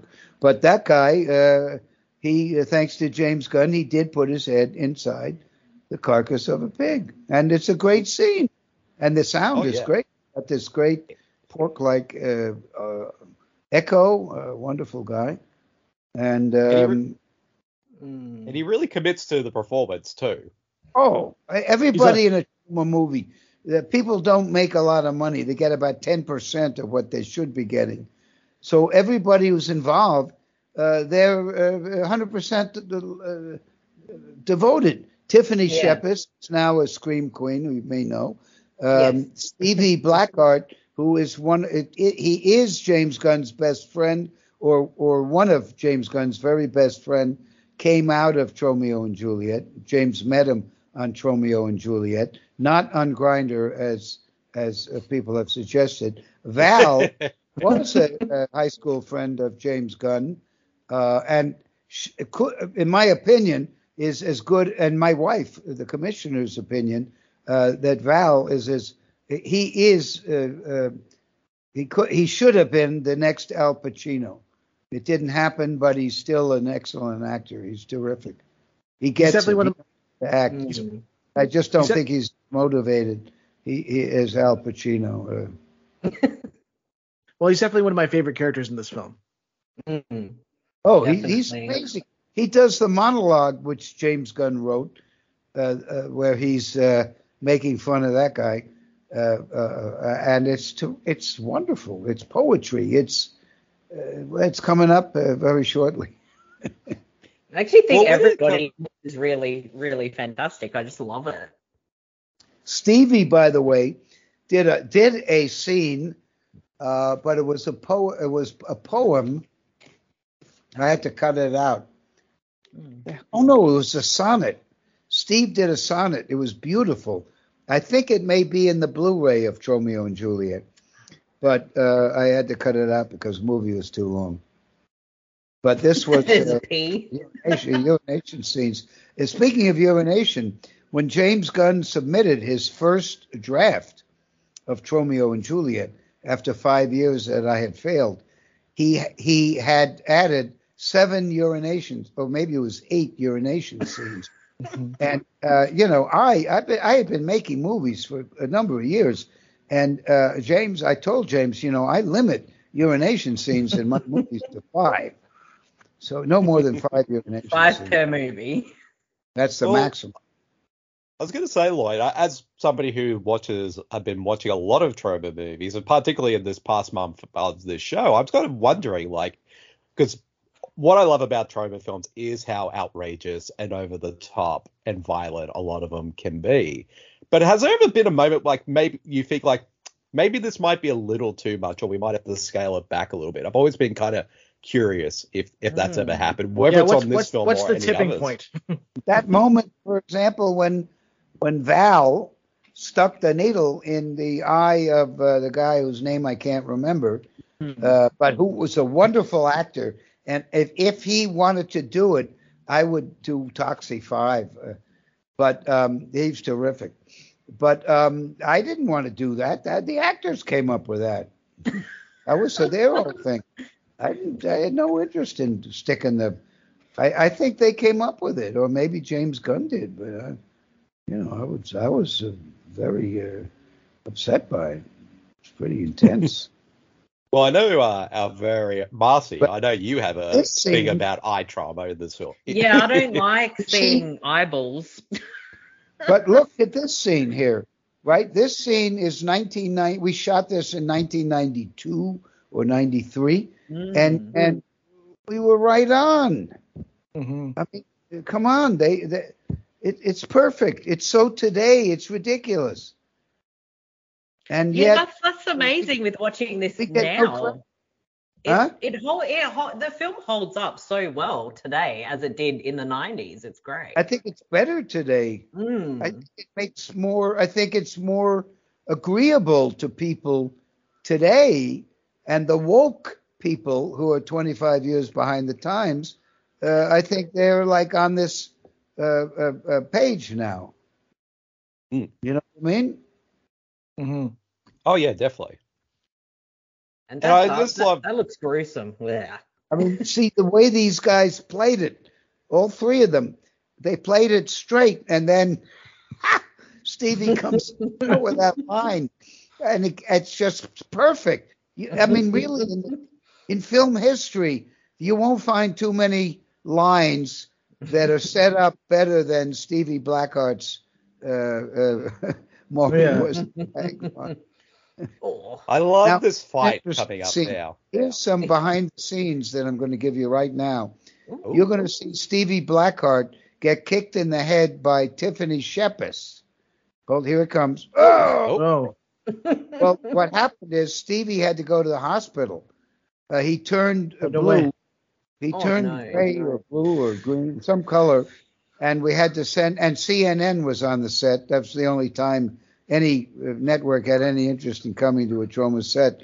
But what happened was when we rehearsed with Tiffany, Tiffany, who was a martial artist and was a, a, a brown belt or a black belt, she was some kind of belt, uh, but she wasn't wearing the high heels, the stilettos. So, uh oh, uh, that that's of Oh, course the amazing. Uh, you have to get a, a sooner or later joke. But when Tiffany kicked, she had the stiletto, which which was two inches bigger than when we had rehearsed.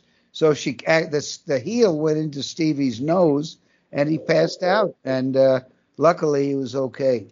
And uh, we the ambulance came, but he was fine by the time it came. So you never know, right? You know, you know, two inches. We should have rehearsed with the stilettos. My mistake.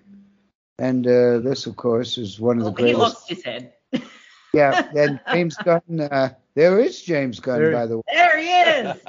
hey. One of those scenes where James Gunn w- and I were walking through the location, uh, and we just started hacking around, and we we just went from thing to thing. The the, the car was not in the original scene, but we we uh, we just kept having fun with it, and uh, we we just kept. Uh, and then we said, well, why don't we put in the Kabuki Man car? and, and this began. Actually, we had not used the Kabuki Man car flip until, until uh, Citizen Toxie. No, no, really- we, never, we never used. This was the first time we used the Kamu- Kabuki Man car flip since K- Sergeant Kabuki Man NYPD, and James suggested uh, we we do it, and then it was such a big success. Look at James's hairdo. And it, plus his wife is 30 years, his wife is like 30 years older than uh, James is. And um, uh, my knee hurts. Oh, my knee. I love that joke. I, that that gag what makes the uh, the punchline of the whole scene work is Right. him just like everyone's like He's the oboe player, and he hurt his Yeah. knee.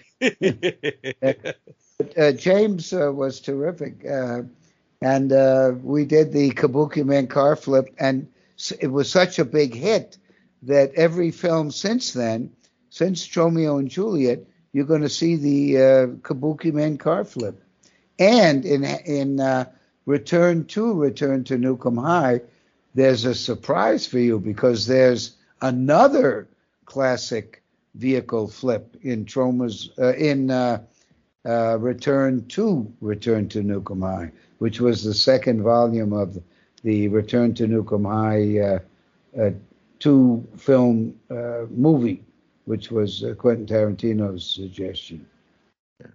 I hope I hope the Kabuki Man car flip is in the big budget Toxie movie. I would laugh so hard. You know, I signed an NDA, so I can't talk. Okay, Oh. no worries. Oh, okay. All I can tell you is that the script, the script to the uh, new Toxic Avenger movie is going to is better. And Macon Blair, he loves Troma. He knows Troma better than than I do. I mean, he knows every. He's seen uh, Terror Firmer. He's seen. He's definitely seen Romeo and Juliet. So you you won't be disappointed, James. Nice. Uh, James Gunn and you are going to be very happy with uh, with Macon Blair's uh, Toxic Avenger. No joke. Right. He's- Nice. So we're all, he's- we're and all I think, very I excited. think he will be the James Gunn of the future. Sorry, I interrupted you. Oh, that's all right. I was We're going to say we're all very. Yeah, I was going to say we're just all very excited to see this new version and see how it turns out. I, well, Yeah. I, I, honest, I again, I, I, I can only say that from what little I know, it's going to be, it's going. Well, that doesn't say Hmm. much, but it's definitely going to be better than the original Toxic Avenger, which, which. Hey, the original is a classic. Michael. But we just did that on the show, so yeah. Say that again? What? well, we just did that uh, the original Toxie on the show. So Oh, uh, good. How did it? How was the acting? How was the acting? It was great. tremendous. It was brilliant. I love it. Oh, good, because I've been telling them to do a better job, and I've heard that in subsequent viewings of, in subsequent screenings of the original Toxic Avenger, the acting gets better and better. That's great. That's great. I'm so happy. It, it really does. It's it's such a great film, and we yeah we watched uh, Sergeant Kabuki Man as well for the show, and we also just watched um, Class of Nuke 'Em High. So we've had a lot of fun uh, Troma for our show this month. It's wonderful to cap it off with you, Lloyd, to to watch such a great movie. Um, it's what a pleasure it's been to be doing this. I'm just so happy. Well, thank you. Thank you very much. And so lovely. your your dialogue there was the, one of the few times I've interrupted because it was so uh, made me feel so. Thank you. No, By I the- think I- I got- Jerome is just great. Uh, can't thank you enough for just being you for so long and giving us all these amazing movies. Well, thank you for paying attention. For thank you for loving Troma movies. And uh, honestly, in my heart and soul and brain, I think the Troma movies that Michael Herz and I made together, I think they're great. I mean, they really are good. And it's yes, you, we we didn't spend a lot of money, and yes, Lemmy slurs, but uh, you know, we gave him subtitles later on in the subsequent movies. And yes, you can see behind the curtain with our movies, and but that's what makes them fun. Uh, You know, anyone who loves Bertolt Brecht is going to love any of the Troma movies, and and that's what makes them fun. Darren Aronofsky, you know, his movies are wonderful. They're slick, they're great, they're crazy, but he he loves Troma because you can see behind the curtain. You can see the the mm-hmm. appliances that are coming off the people's faces. You can see, you know, that's what you know is that's part of breaking the fourth wall. Yeah, Right. it it's um it's so pure. That's why I really like. I mean, it's funny saying Troma's pure, but it is. It's just By the way, speaking of pure, here's a pure scene that uh, the crew and the cast. Uh, there were many people who told us to cut this out, but it's true. It's true, and we just uh, it's just been noted that the Southern Baptist Church, the biggest uh, Episcopalian church in the United States of America, has got uh, a huge number of harassment and and not harassment, but uh, uh, um, raping, rape. What do you call it? Raping, uh, uh, Um, assault. Pedophiles. assault. Yeah, pedophilia, pedophile. sexual assault. Yeah. So, so why shouldn't we put it up? Why shouldn't we suggest that the priest Mm. in Romeo and Juliet was a pedophile? He must. He probably was. that's the sad thing. But It probably was. You can't When you can't hide them- what's we reality these days. Well, when we were making the movie, James Gunn and the crew and the actors And I, you know, we were all like, well, should we put this in? Should we put this in? And uh, luckily, I had been uh, I had been fucked up the ass by my rabbi, so uh, you know, I I said, okay, put it in. What the hell? And also, like, you gotta, you know, you don't want to kind of censor yourself as well as Mm. a filmmaker. Mm. Well, if I could make a lot of money, I'd censor myself. Well, that's it. Never censor yourself. Unless you're No. making a lot of money. Right. You're right. That's I, exactly. I agree with you. Exactly. I always say, be true to yourself. Be true to who you are. Yes, to thine own self be true. A coined phrase by one William Shakespeare, who wrote that amazing best-selling book, 101 money-making screenplay ideas. for his famous Hamlet. Hamlet. Now, what do you guys think of all this? What do you think of uh, of uh, uh, kind of what I've been saying? Yeah, I think it's been just really enlightening, Lloyd, just hearing like your thought process when it came to making this film and also the many stories about the behind the scenes of this film and also your career has just been both really interesting and fascinating to me. Because I like I think I stated before, uh, I have dabbled in filmmaking and I love learning about filmmaking from other filmmakers, like their whole process and learning a lot how how you approach this film, you and James Gunn, has been really just fantastic because I'm learning so much while Oh, listening to you commentate this movie with us. Well, uh, I'm enjoying it, and uh, thank you very much for enjoying Troma. Now, this particular scene, we had a problem. We were filming in a in an old man, a whole uh, an old homosexual man, uh, had a, a, a brownstone in uh, uh, Brooklyn, and in, in one of those yuppified places in Brooklyn. He had a private house, and that wallpaper was part of his house and um, when for some reason he didn't uh, like what we were shooting. I don't know what was wrong with it, but he didn't like it. Luckily, Val, who played Maury, was on the premises, and the old man uh, was in love with Val. So James Gunn was able to, to uh, kind of flirt, have Ga- Val flirt with the old man, so we could get a lot of this scene shot. But eventually, the old man kicked us out, and we didn't finish the scene.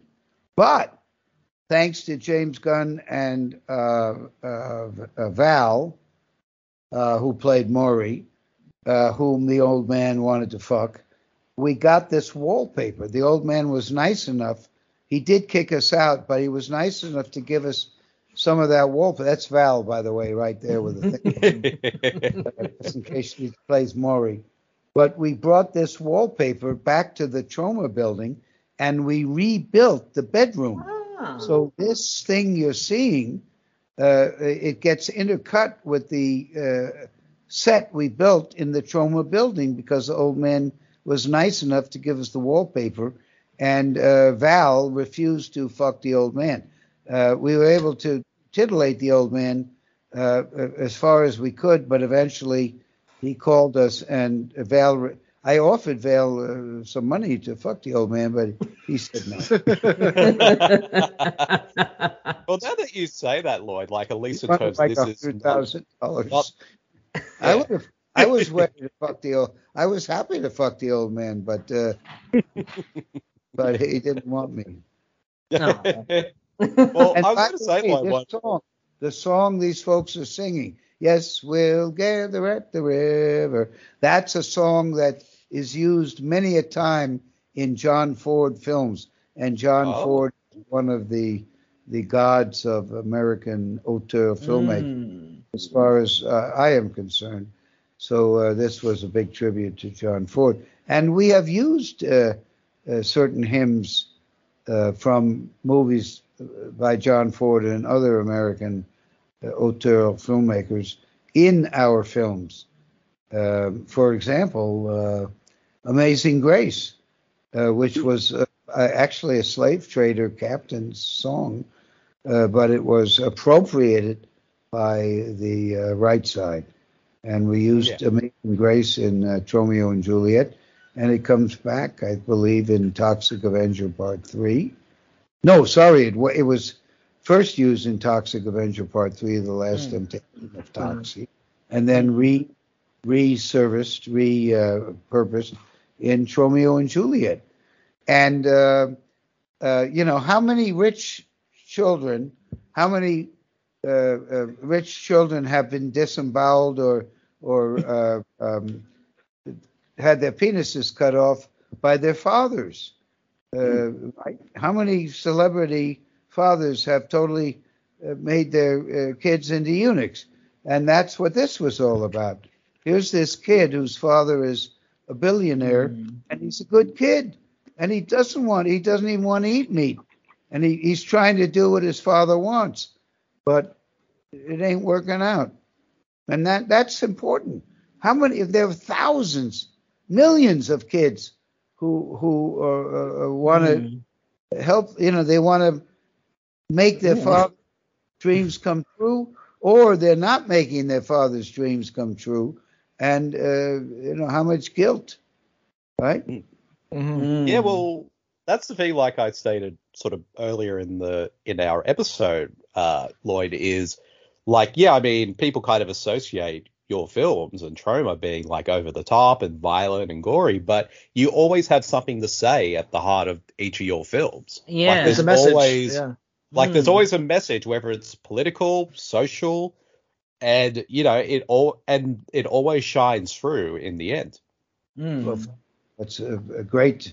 It just it takes a little bit of time for the mainstream. You know, Hmm. it took 35 years to remake Toxic Avenger. I, I do like her um how she's sort of like a half cow. well, again, it was put, we set it up early in the movie, right? Mm. Mhm. This is a cow.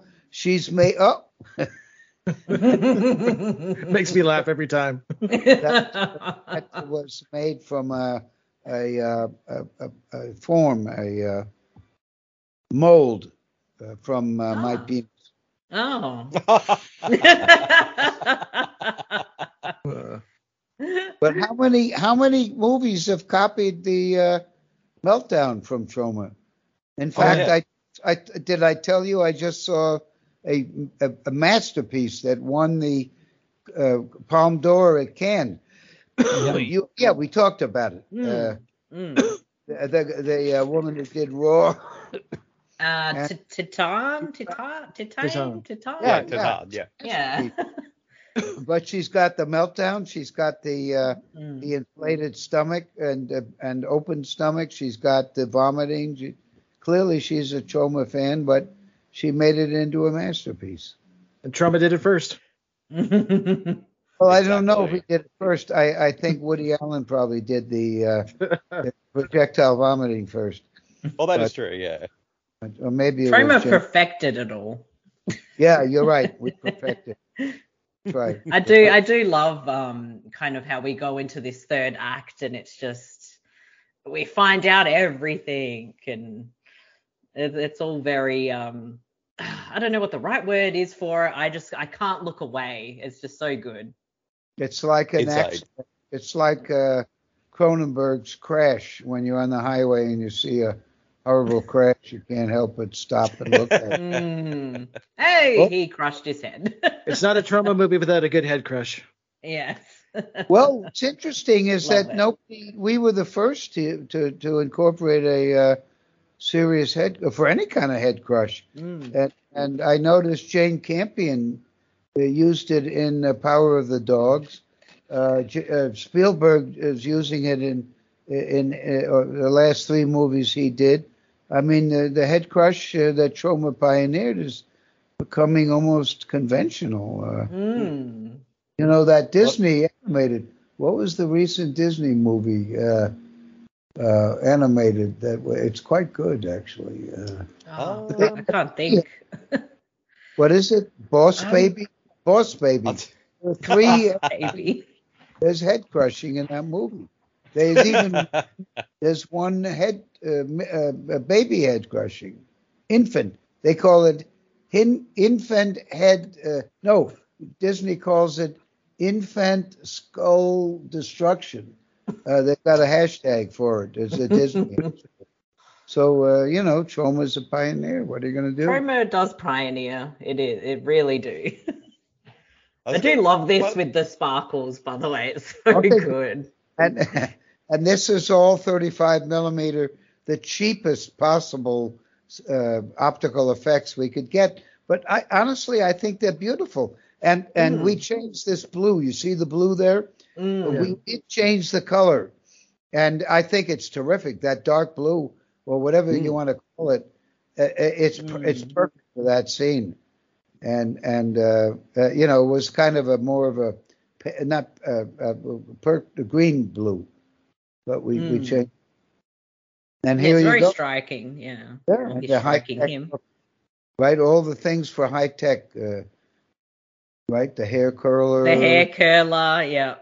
and uh, uh, and of course the uh, everybody has everybody has a a, a uh, what do you call these things? Uh, Oh, Uh, Bobby hair, pins, hairpins yeah. or Bobby, yeah, hairpins. bobby Yeah. See, pins. Yeah. Hitchcock Oh, would use, this is so- Hitchcock would use benign things to kill people. Uh, we'd use like the bobby pins or the uh, curler, but uh, uh, we would we and the nail file, but we would use uh, the more violent things. Uh, well, the nail file can be violent. Mm. Violent. Use that, and then of course the old. Uh, who would have? Uh, yeah, exactly. I mean, that's benign. That's that's a Hitchcock. Mm. Uh, you know, like Bodega Bay, the birds, the birds, the movie The Birds. They've, uh, what, what, birds are totally harmless uh, for Rodan or uh, Michael Moriarty's cue the uh, Rodan, cue the Reptile. But uh, look here, uh, when was the last time uh, Tampax killed anybody?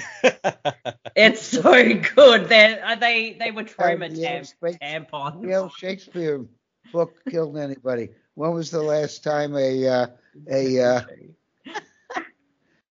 a, a, a computer, Computer killed mod on. yeah, by a the trauma. but this was a throwback to Charles Kaufman's uh, Mother's Day, in which a television, Mm. Yes. 1980, when my brother made uh, Mother's Day, there were no computers. It was only Mm. crappy TV that we wanted to get rid of. And my brother made that statement. But now we saw the, the evil of these. Uh, Mm. You see, it wasn't plugged in. You see, you see how we showed, we set up. It wasn't plugged in, and the audience is saying, "Well, come on, folks, the thing isn't even plugged in. What, what, what, what, what, what is? Why do they put this on the guy's head? Look how stupid Troma is. They didn't plug it in. But, but, you just wait and see. yeah. Exactly. Okay, we didn't plug it in. Oh yeah. Well, I, I do like how we come back to the um to the box as well. yeah, it goes back to the box, which is oh, which has been set up beautifully. Mm. Uh, uh, and and and you can open this door so easily. Uh, Julie could easily get out. So it's he's such a good visual too. It's really I love Oh, it. It's so good. it's unbelievable. Look, and how well this guy did it, and how well how how great were uh, were were Romeo and Juliet, Jane Jensen and. It's so good. I love it. it's not like it, it gets in, of course. Very logical. Uh, he gets in, of course. mm. I like how we all we get the payoff for everything. It's just it's so good. But I, I do, but I do have to wonder, Lloyd. Like, were you? He get in. What what was he thinking? The plug is outside. They got the. that is the. It's great. I was, oh, was no, going to say, Lloyd. There we go. There we go. Perfect payoff. and what's what's interesting, uh, what's uh, even more interesting is that uh, this uh, the people so beautiful. We hired the people to uh, do the explosion, and um, they uh, made an explosion about ten times stronger than it was supposed to be, and the whole plexiglass case blew open, and the uh, fluorescent lights collapsed, and uh, uh, we had a genuine. The whole place was uh, dis- uh, we were able to put the thing back together, but the uh, fluorescent lights that lit the studio were uh, just. It was a, a not a good thing, but it worked out okay. We were able to make it work, and uh, happy ending right here. Mm. I, got- I The gotta co- say, Lloyd. Sorry, go ahead, Batch. Oh, the cops eating donuts make me laugh every time too. Anytime you see a cop, he's just shoving donuts right into their face. I was gonna say like the exact same thing because I noticed it a lot now. Like watching a lot of Troma films recently, Lloyd, I've been picking up a lot of trademarks. But one of them being that every time we see cops in any of your films, they're always eating something at the crime scene, or people get thrown out of windows. Well, that is what they do. And that doesn't mean they're bad cops. They, they just they eat a lot. Well, it's boring. You know, 99% of being a cop is just hanging out and watching. So you can't blame them. But on the other hand, they also kill a lot of black people. Uh, so yeah. uh, So that's yeah, not a good thing. no. so uh, there is some reason to make fun of cops.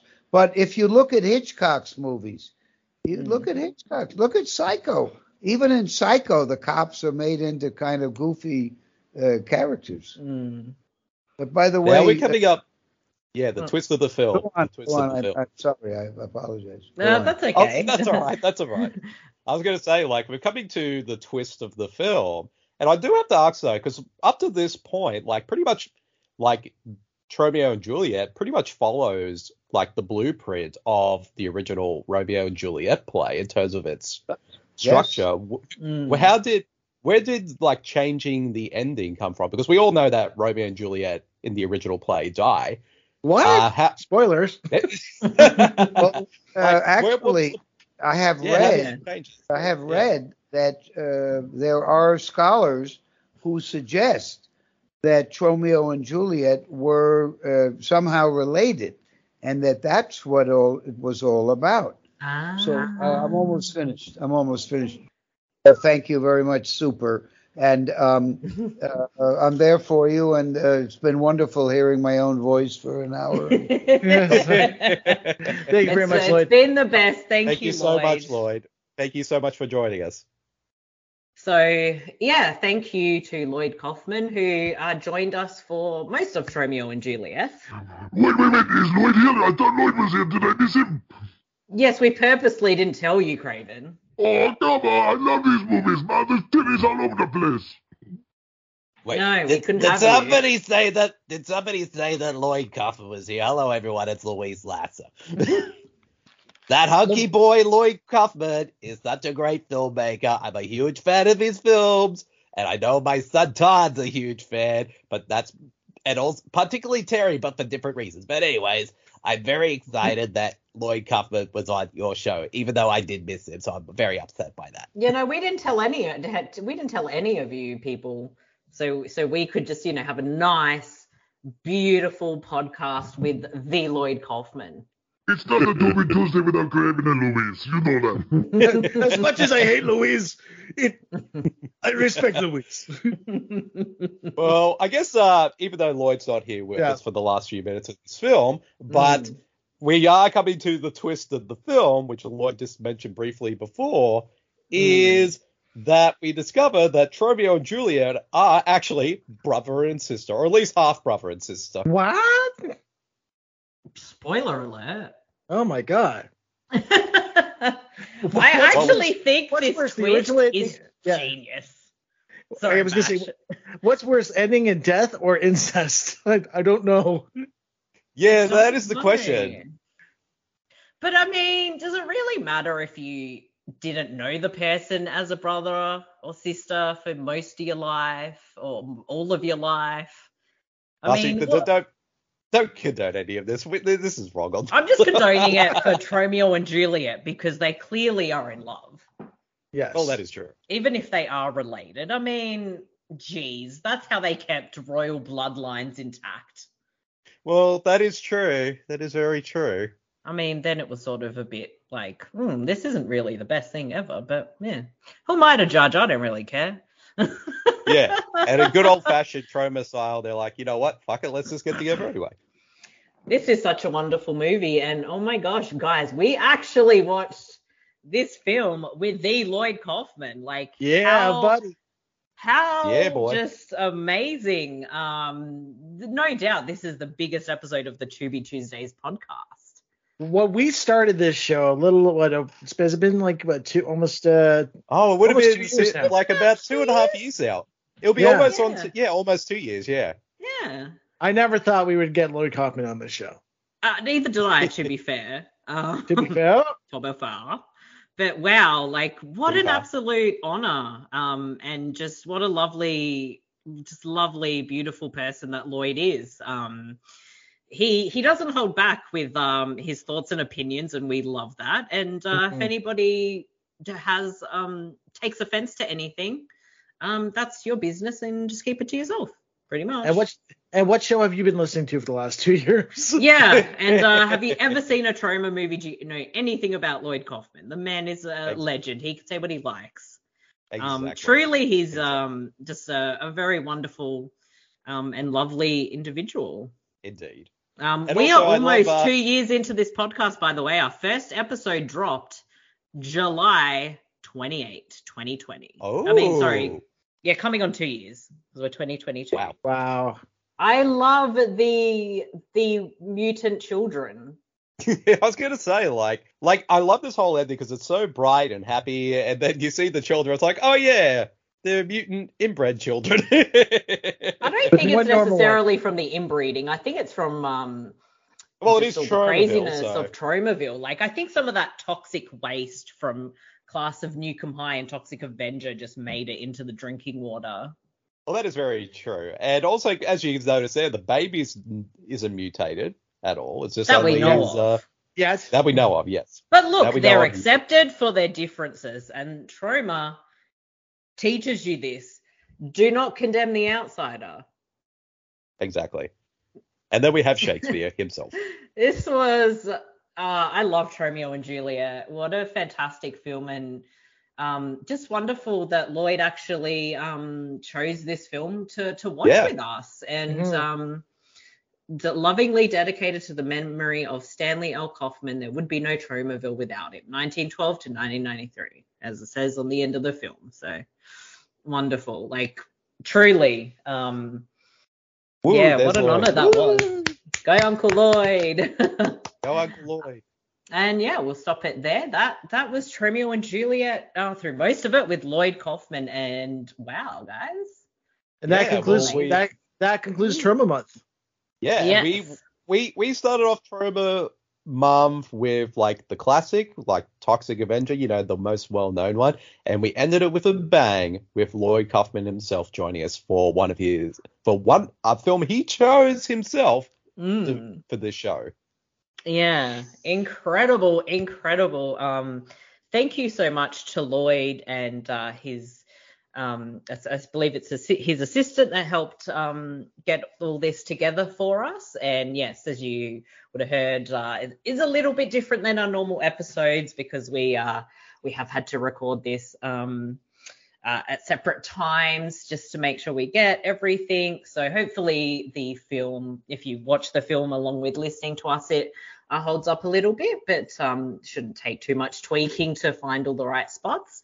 Um, but amazing, yeah. Thank you so much, Lloyd, for everything, and please be sure to check out Troma now. It is Yes. Troma's fantastic streaming service. You get your first month for free when you sign up, and in Australia, it is only like $6.99 a month. That is extremely cheap for um, a streaming service with thousands of titles you can watch. Um, you can watch Romeo and Juliet with uh, just Lloyd's commentary on there. You can watch it with James Gunn's commentary.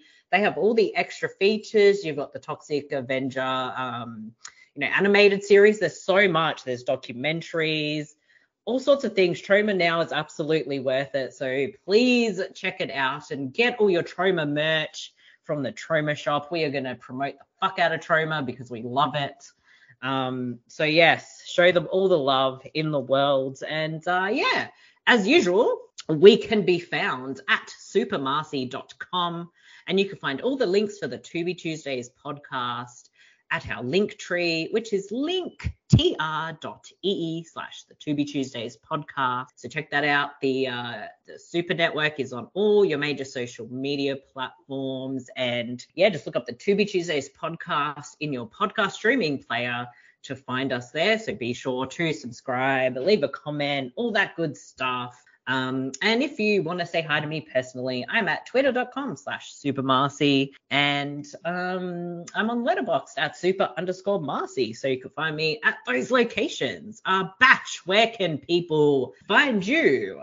Find me every Tuesday on Web Tales, a Spider-Man podcast, where me and Mark Chevalier recap the classic issues of the Amazing Spider-Man from the beginning to present day. You can also find me on Fridays on Avenging Tales, where me and James Simpson recap all the classic issues of the Mighty Avengers on the Pop 4D network. Excellent. Make sure to check out Pop4D on Facebook. Bede, where can people check you out? Well, people want to find me personally, they can find me at my Twitter page at twitter.com slash bedejermyn or my letterboxd account at letterboxd.com slash bedejermyn.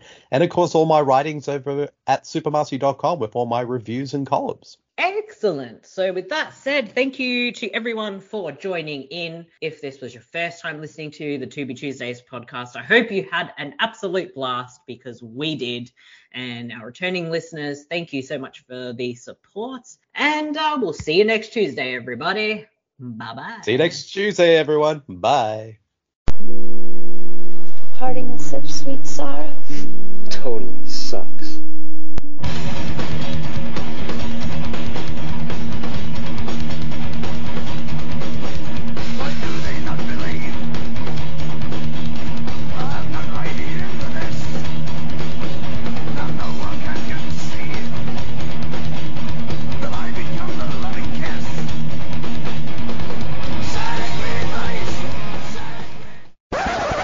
To Be Tuesdays podcast is proudly sponsored by Surfshark VPN. Why would you have a VPN in this day and age? Well, a lot of people are quite concerned about tracking and their online privacy, and using a VPN ensures that you are safe and secure online. Surfshark VPN provides a lot of extra added layers of security as well as ad blocker and a kill switch if your information is ever compromised. The other added bonus of having a fantastic VPN with Surfshark is if a movie we're watching on the To Be Tuesdays podcast is not available in your country, you can switch on that VPN, go to the country that it is in, and watch the movie. Surfshark VPN also allows you to do this on other streaming platforms, where if you're missing some content in that library, you can turn this on and have a look at what else is on offer.